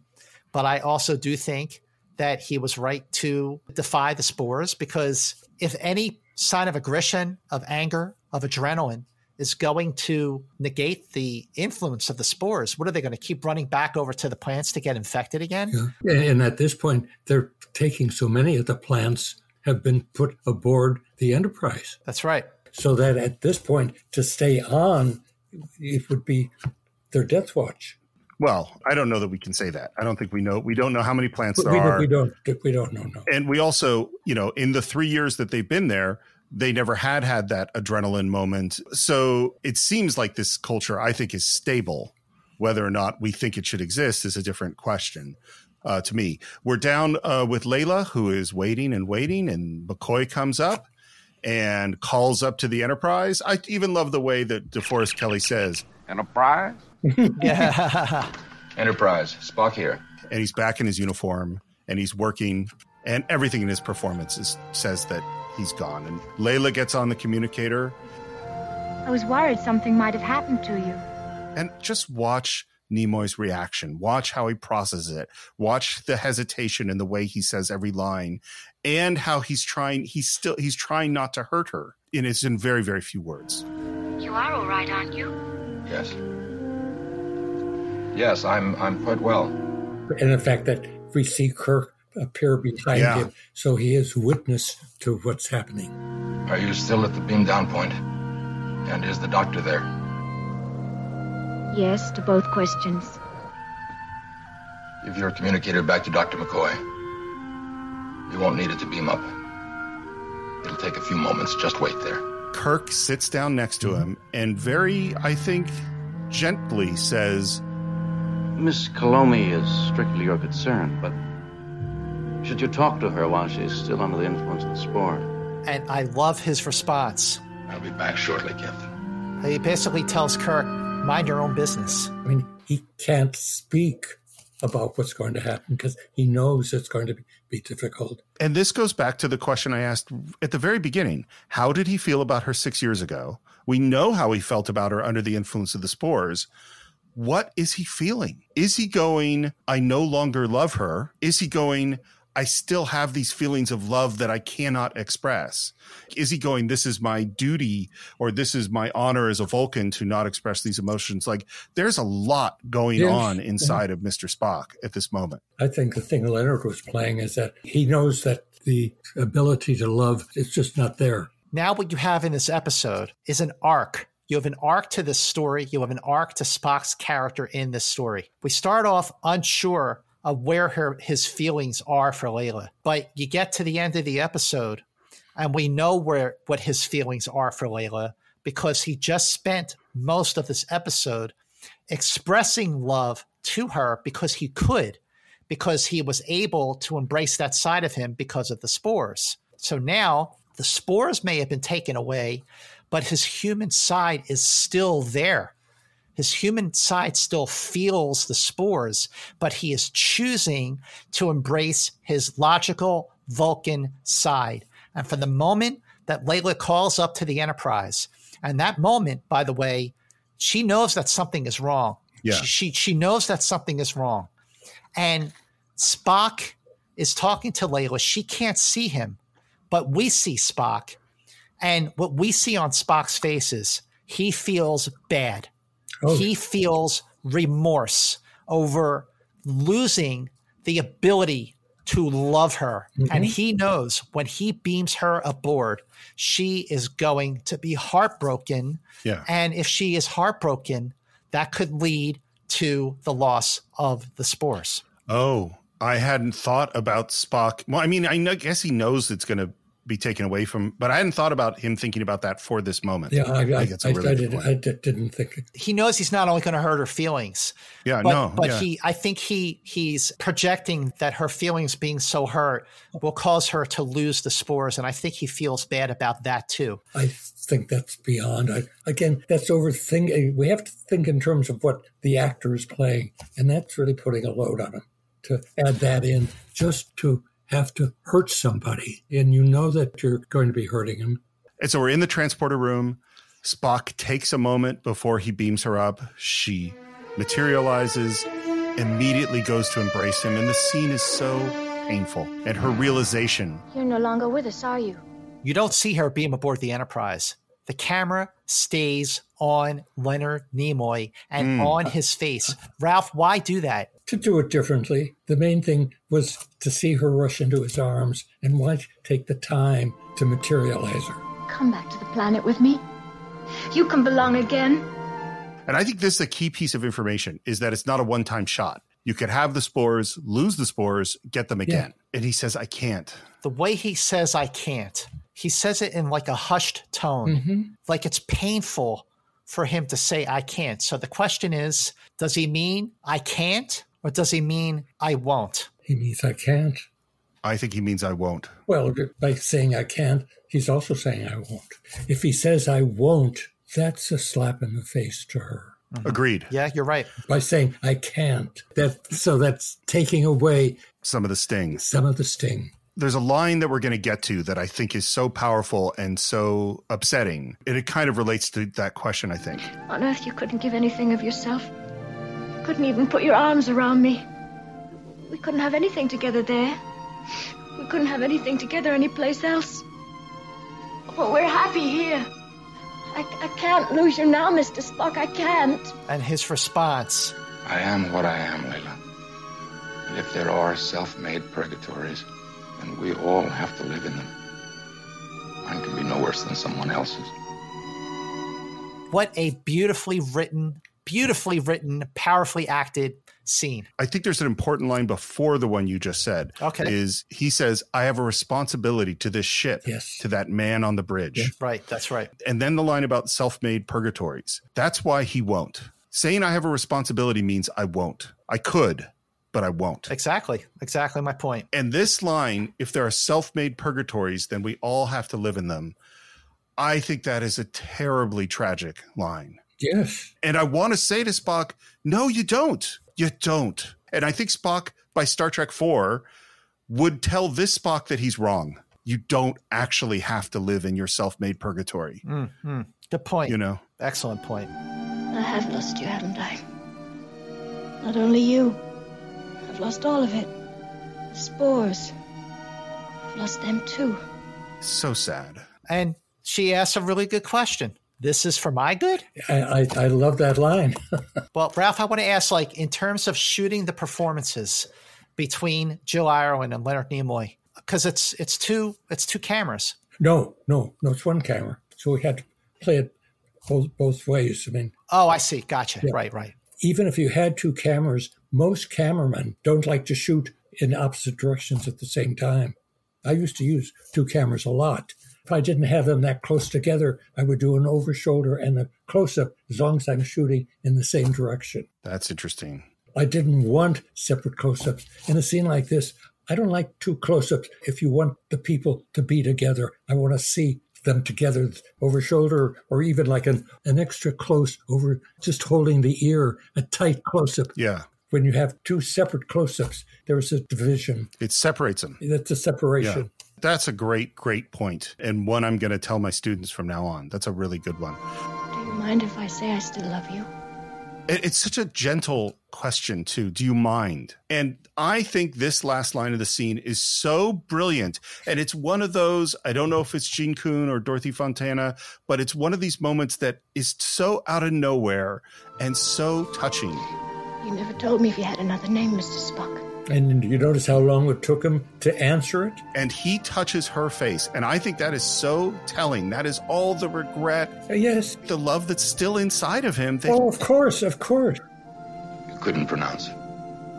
And it's also that look on his face, that smile, yes. a tender smile, like just letting the love that they had, mm-hmm. letting that version of him peek through one last time for her. It is just beautiful, beautiful, heartbreaking moment. It can bring you to tears. And it would not be the first time, Ralph, that I was brought to tears from an episode that you directed. I think you know what the other one is. Yes. It's just such a beautiful, beautiful moment. Well, and I think too, there's, and I don't, I'm not saying that this was what the intention was, but there's a lot of cultures where people have a secret name or a special name that only is shared with their immediate family or loved ones. And that there's a power in some cultures of naming things, of having the name. And I think the name that she cannot pronounce is the love that he cannot share. Mm-hmm. Oh, oh, that's that's what I think. Beautiful. That's beautiful. Mm-hmm. Uh, we're back to working, and we hear what the plan is, and there's we're going to use this subsonic something or other, and it's going to make everybody angry. Uh, and Kirk describes it as as if someone put itching powder yeah. under their skin. And back down on the planet, Sulu and DeSalle, they get immediately irrita- irritable and go right into a shovel fight. I love, by the way, Ralph, your shot of just the stuntmen just coming in in the midst of a fight. I think that was great. The second shot over by the barn. Yep, that's yeah. the one. Yeah. Uh-huh. And then uh, we go to Sandoval and McCoy. I love DeForest Kelley throughout this entire episode, and this is my favorite because he gets to do a thing that we've never seen him do before. I've been thinking about what sort of work I could assign you to. What do you mean? What sort of work? I'm a doctor. Obviously, that's not useful here. He goes, "Oh no!" he gets and he up, stands up. yeah, he's been chewing on a bit of grass, which he tosses, and he says, "You like to see just how fast I can put you in a hospital?" and Sandoval argues with him. Better make me a mechanic. Then I can treat little tin gods like you. So they get into it, and mm-hmm.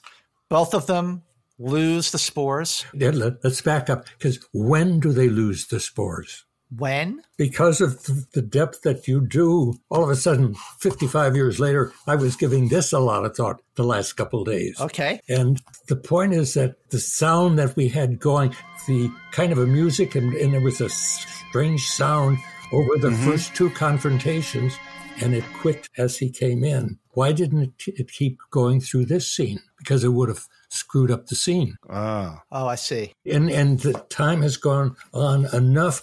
I think they've lost the spores but don't know it. Okay, I think that I think for sure I agree with you. I think that McCoy has lost the spores but he doesn't know it yet because he's being far more aggressive with Sandoval than Sandoval is but, with but, him. But Sandoval all of a sudden is much more, he's not really aggressive, but he's more aggressive than we've seen him when he comes in That's and says, true. I'm going to assign you. Right. So you think that that they both lost the spores sooner than they realized it. And they don't know it, but all, all of a sudden they're, they're, they're just thinking differently and not realizing why. Uh, it's a great, that's an excellent point, and I defer to you on this. yeah, that's a great point. Absolutely. And then this is one piece of evidence, one hundred percent for why Kirk is right. Oh, yes. Uh, which is Sandoval looks around after the spores are gone and says, "We've done nothing here." And thank you, by the way, for proving my point. One of one of a few that I was trying to make on why Kirk did the right thing. We've no, done no, nothing I, I, here. Wait a minute, hang on no accomplishments. They were there for a few years and everything was status quo. They they never lost the spores. But now they are losing the spores. And if it's so easy for them to lose the spores, and the Berthold rays are going to be a threat to anybody who's there without the spores for about a week or so, then they shouldn't be there. They're not, it's not safe. It's not safe. It's also, they're not under their own free will, maybe a bit much, but they're definitely under an influence that is not of their own internal influence.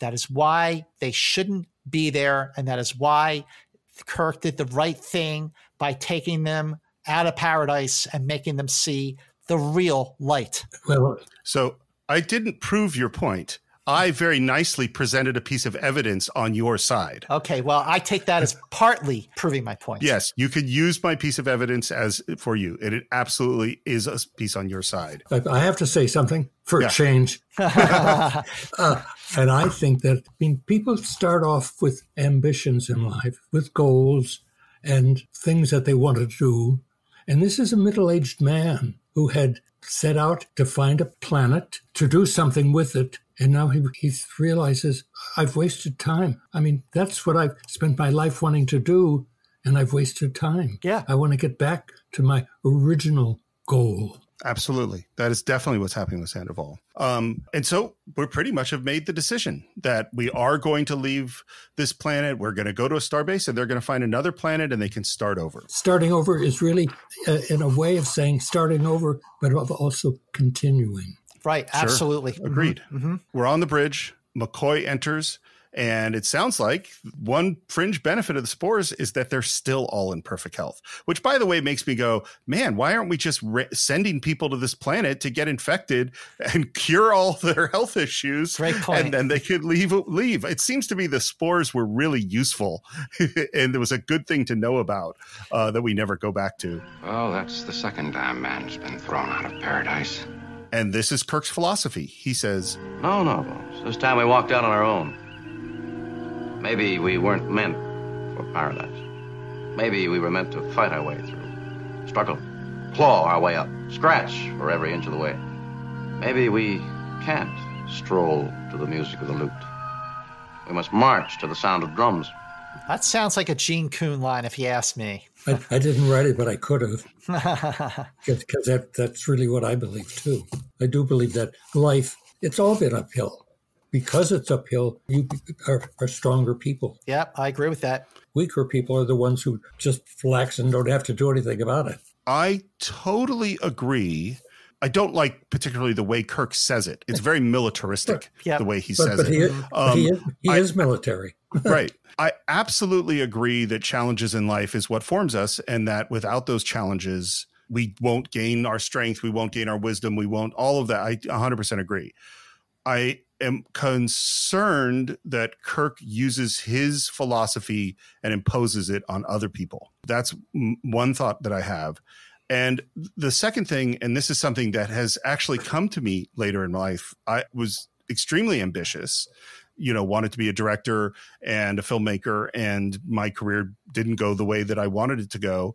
And I think part of me in my 40s and 50s was letting go of achievement in that sense.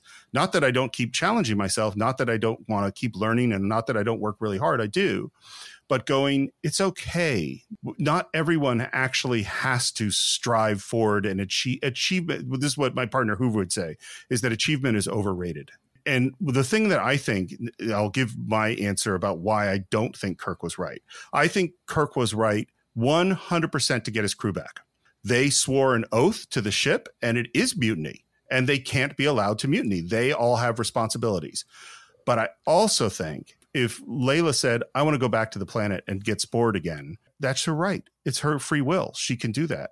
And, and I think that there's plenty of evidence that it is safe. They've been there three years. Nobody's died. If you can get reinfected by the spores, then the Berthold rays aren't a threat. And I think it's up to each individual to decide if they want to live the spores life or if they want to live the Kirk life. That's my feeling. So, so that's your is that your wrap on this on the episode itself?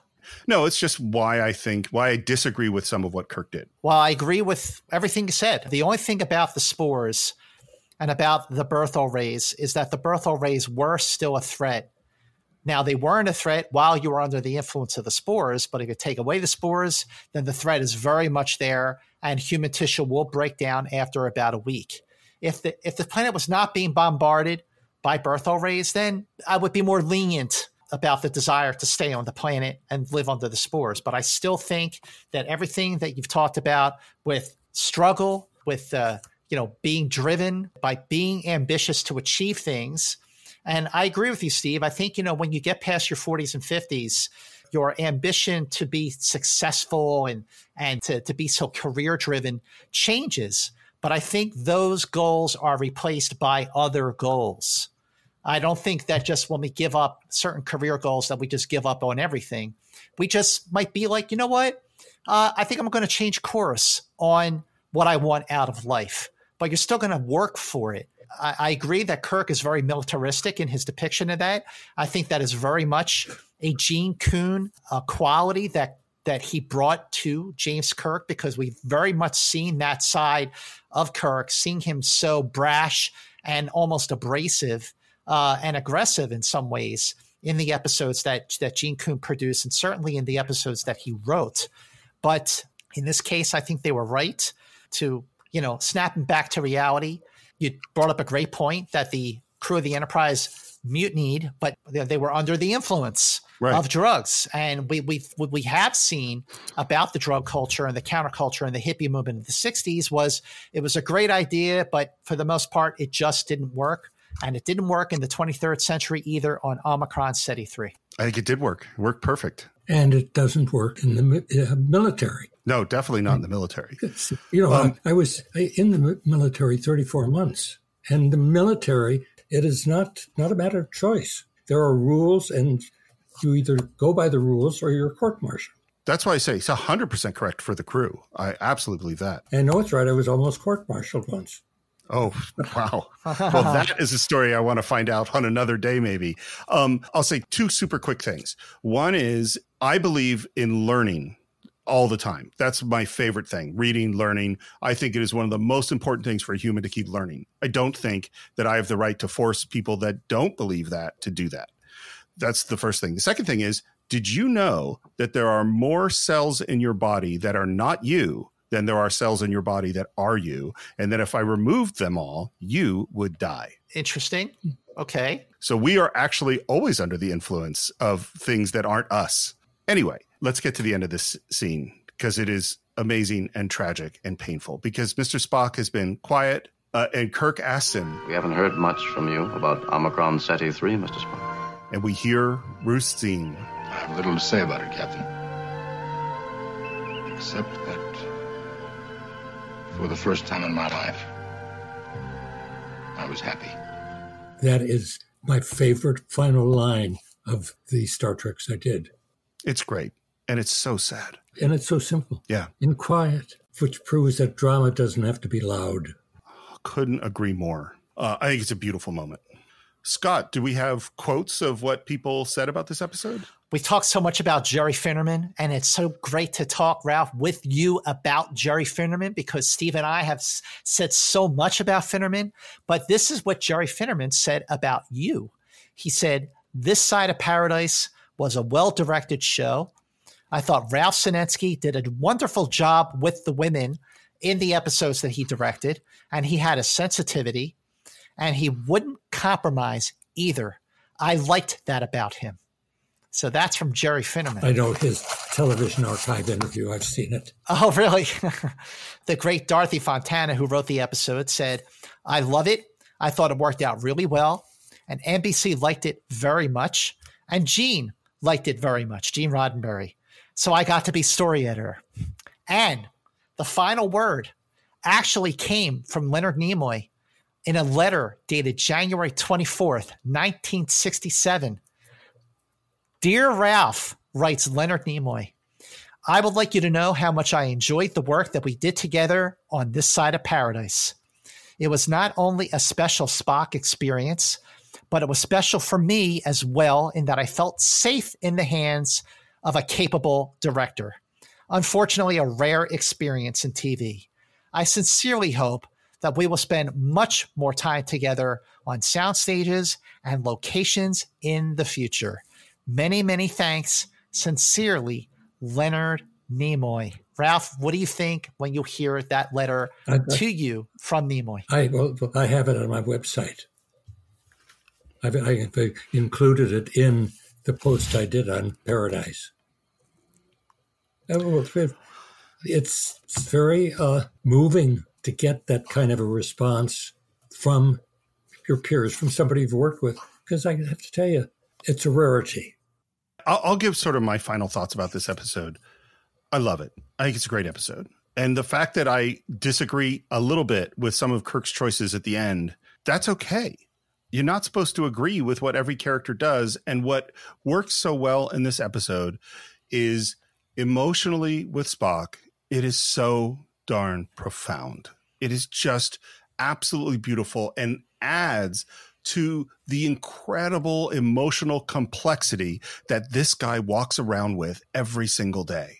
It is such, and as we sat there trying to speculate on what is he feeling, what's really happening, and of course, on some level, the most fascinating character in Star Trek is ultimately unknowable. Well, what I think is that this is an episode that, just like basically every other episode that we have recorded here on Enterprise Incidents, is it a, it's an episode I have a, a, a great amount of love for, a new appreciation for, seeing it in a new light. And of course, this will always be special because we got to talk about this episode, Ralph, with you by our side on this one. Uh, it is such a, like I said at the top of the episode here, a perfect balance of drama, heart, and humor. Even has a little bit of action going on. Jill Ireland, just like Elinor Donahue, gave a magnificent performance in Metamorphosis, showing so much range in, in just just a 50 minute episode.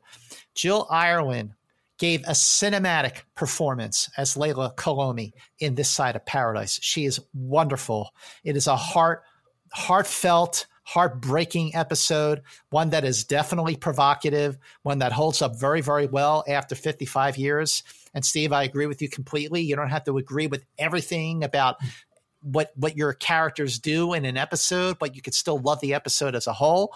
And Ralph, what are your final thoughts, especially after this conversation about this side of paradise? Well, I, I think to have done an episode, and this applies to any time that you do anything creative, where you send it out and the fact that you get response like we're getting, because you don't get it from, from everything, takes the script, takes the, the acting, it, it takes so many things, but to get a response and different responses. I mean, as you said, Steve, some of the things you don't agree with, and yet you're responding to it and emotionally responding to it. And that's the big thing. Irving Thalberg, way, way back in the 30s, said he makes movies for people to feel. And that's really what drama is, whether it's stage or screen or written. The main thing that you, you want to do is you want people to understand it, to see it and understand it, but to have a, an emotional reaction to it. Absolutely. Absolutely. Couldn't agree more. Yes. Well, let me just say this was the most exciting exploration of an episode we've done. To have you here, Ralph, mm. it just added so much. I felt it felt like it put me on the set in a way that I've never felt like before. Oh, yes, yes, yes, yes. And I hope for everybody out there listening that you had the same experience as Scott and I have. And you could visit us on our Facebook page, do a search for Enterprise Incidents. You can s- follow the show at Enter Incidents on Twitter, at Enterprise Incidents on uh, Instagram. Please subscribe to the show on Apple Podcasts or Spotify or on YouTube. Uh, leave your comments on YouTube. Please leave your reviews on Apple Podcasts. And if you want to reach me, you can reach me at SR Morris on Twitter, SR Morris1 on Instagram. And if you want to listen to my other podcast, The Cinephiles, and maybe you're interested in a little romance, we had some romance here. You could listen to our episodes on When Harry Met Sally or Singing in the Rain or West Side Story, which is a bit tragic like this one is. Scott, how would people find you? Okay, you can find me on Twitter and Instagram at Movie Mantz. And like Steve said, make sure you check out our Enterprise Incidents Facebook page where you can answer the following questions. The first question is Do you agree that Kirk did the right thing to counteract paradise in this side of paradise? That was the first question. Second question is Did Spock and Leila have sex? yes. Oh, well, we got it from the director. he says yes. I would ask a third question too. Would you like to try out the spores? What's your answer, Steve? My answer is absolutely yes. Okay. The question is Would you, a fourth question is after trying out the spores, would you stay? Would you volunteer to stay on Omicron Ceti 3 under the influence of the spores? Or would you be like, nope, I want to, I want to do my own thing with my own free thinking, my own free will, and I would not stay under the influence of the spores? Let us know the answers to all of these questions on our Facebook page Enterprise Incidents. And please make sure you share this episode of Enterprise Incidents because it is a very special, special moment to have the director of the episode with us. Ralph, where can people find you and read your blog? Well, it's not a blog, it's a website. And it's at senensky.com. It's called Ralph's Cinema Trek. You can Google that and that'll tell you where to go, or just do Senensky, S E N E N S K Y dot com. That'll take you right to it. And there are, I think, at this point, about 225 posts. It's absolutely fantastic for people. A, if you're a Star Trek fan, you must go and check it out. And if you're a filmmaker or interested in the way that TV was made and is made, it's an incredible, incredible resource. Ralph, Thank you. I cannot thank you enough. This has been an amazing experience to have this conversation with Thank you. Thank you. Ralph, we are so grateful. Thank you so very much for sharing, uh, I want to say three hours of your time to join us on this super deep dive of this side of paradise. And uh, thank you, on top of everything else, Ralph, thank you for listening to our podcast every week and for your comments and for your support. That means the world to us. Thank you so, so very much. And we hope you had a good time with us today. I did. I did. I did. I did. And coming up next on Enterprise Incidents, we get to the episode that Ralph almost directed himself. That's right. We are doing the Gene Coon written masterpiece, The Devil in the Dark. That's next on Enterprise Incidents. Until then, keep going boldly.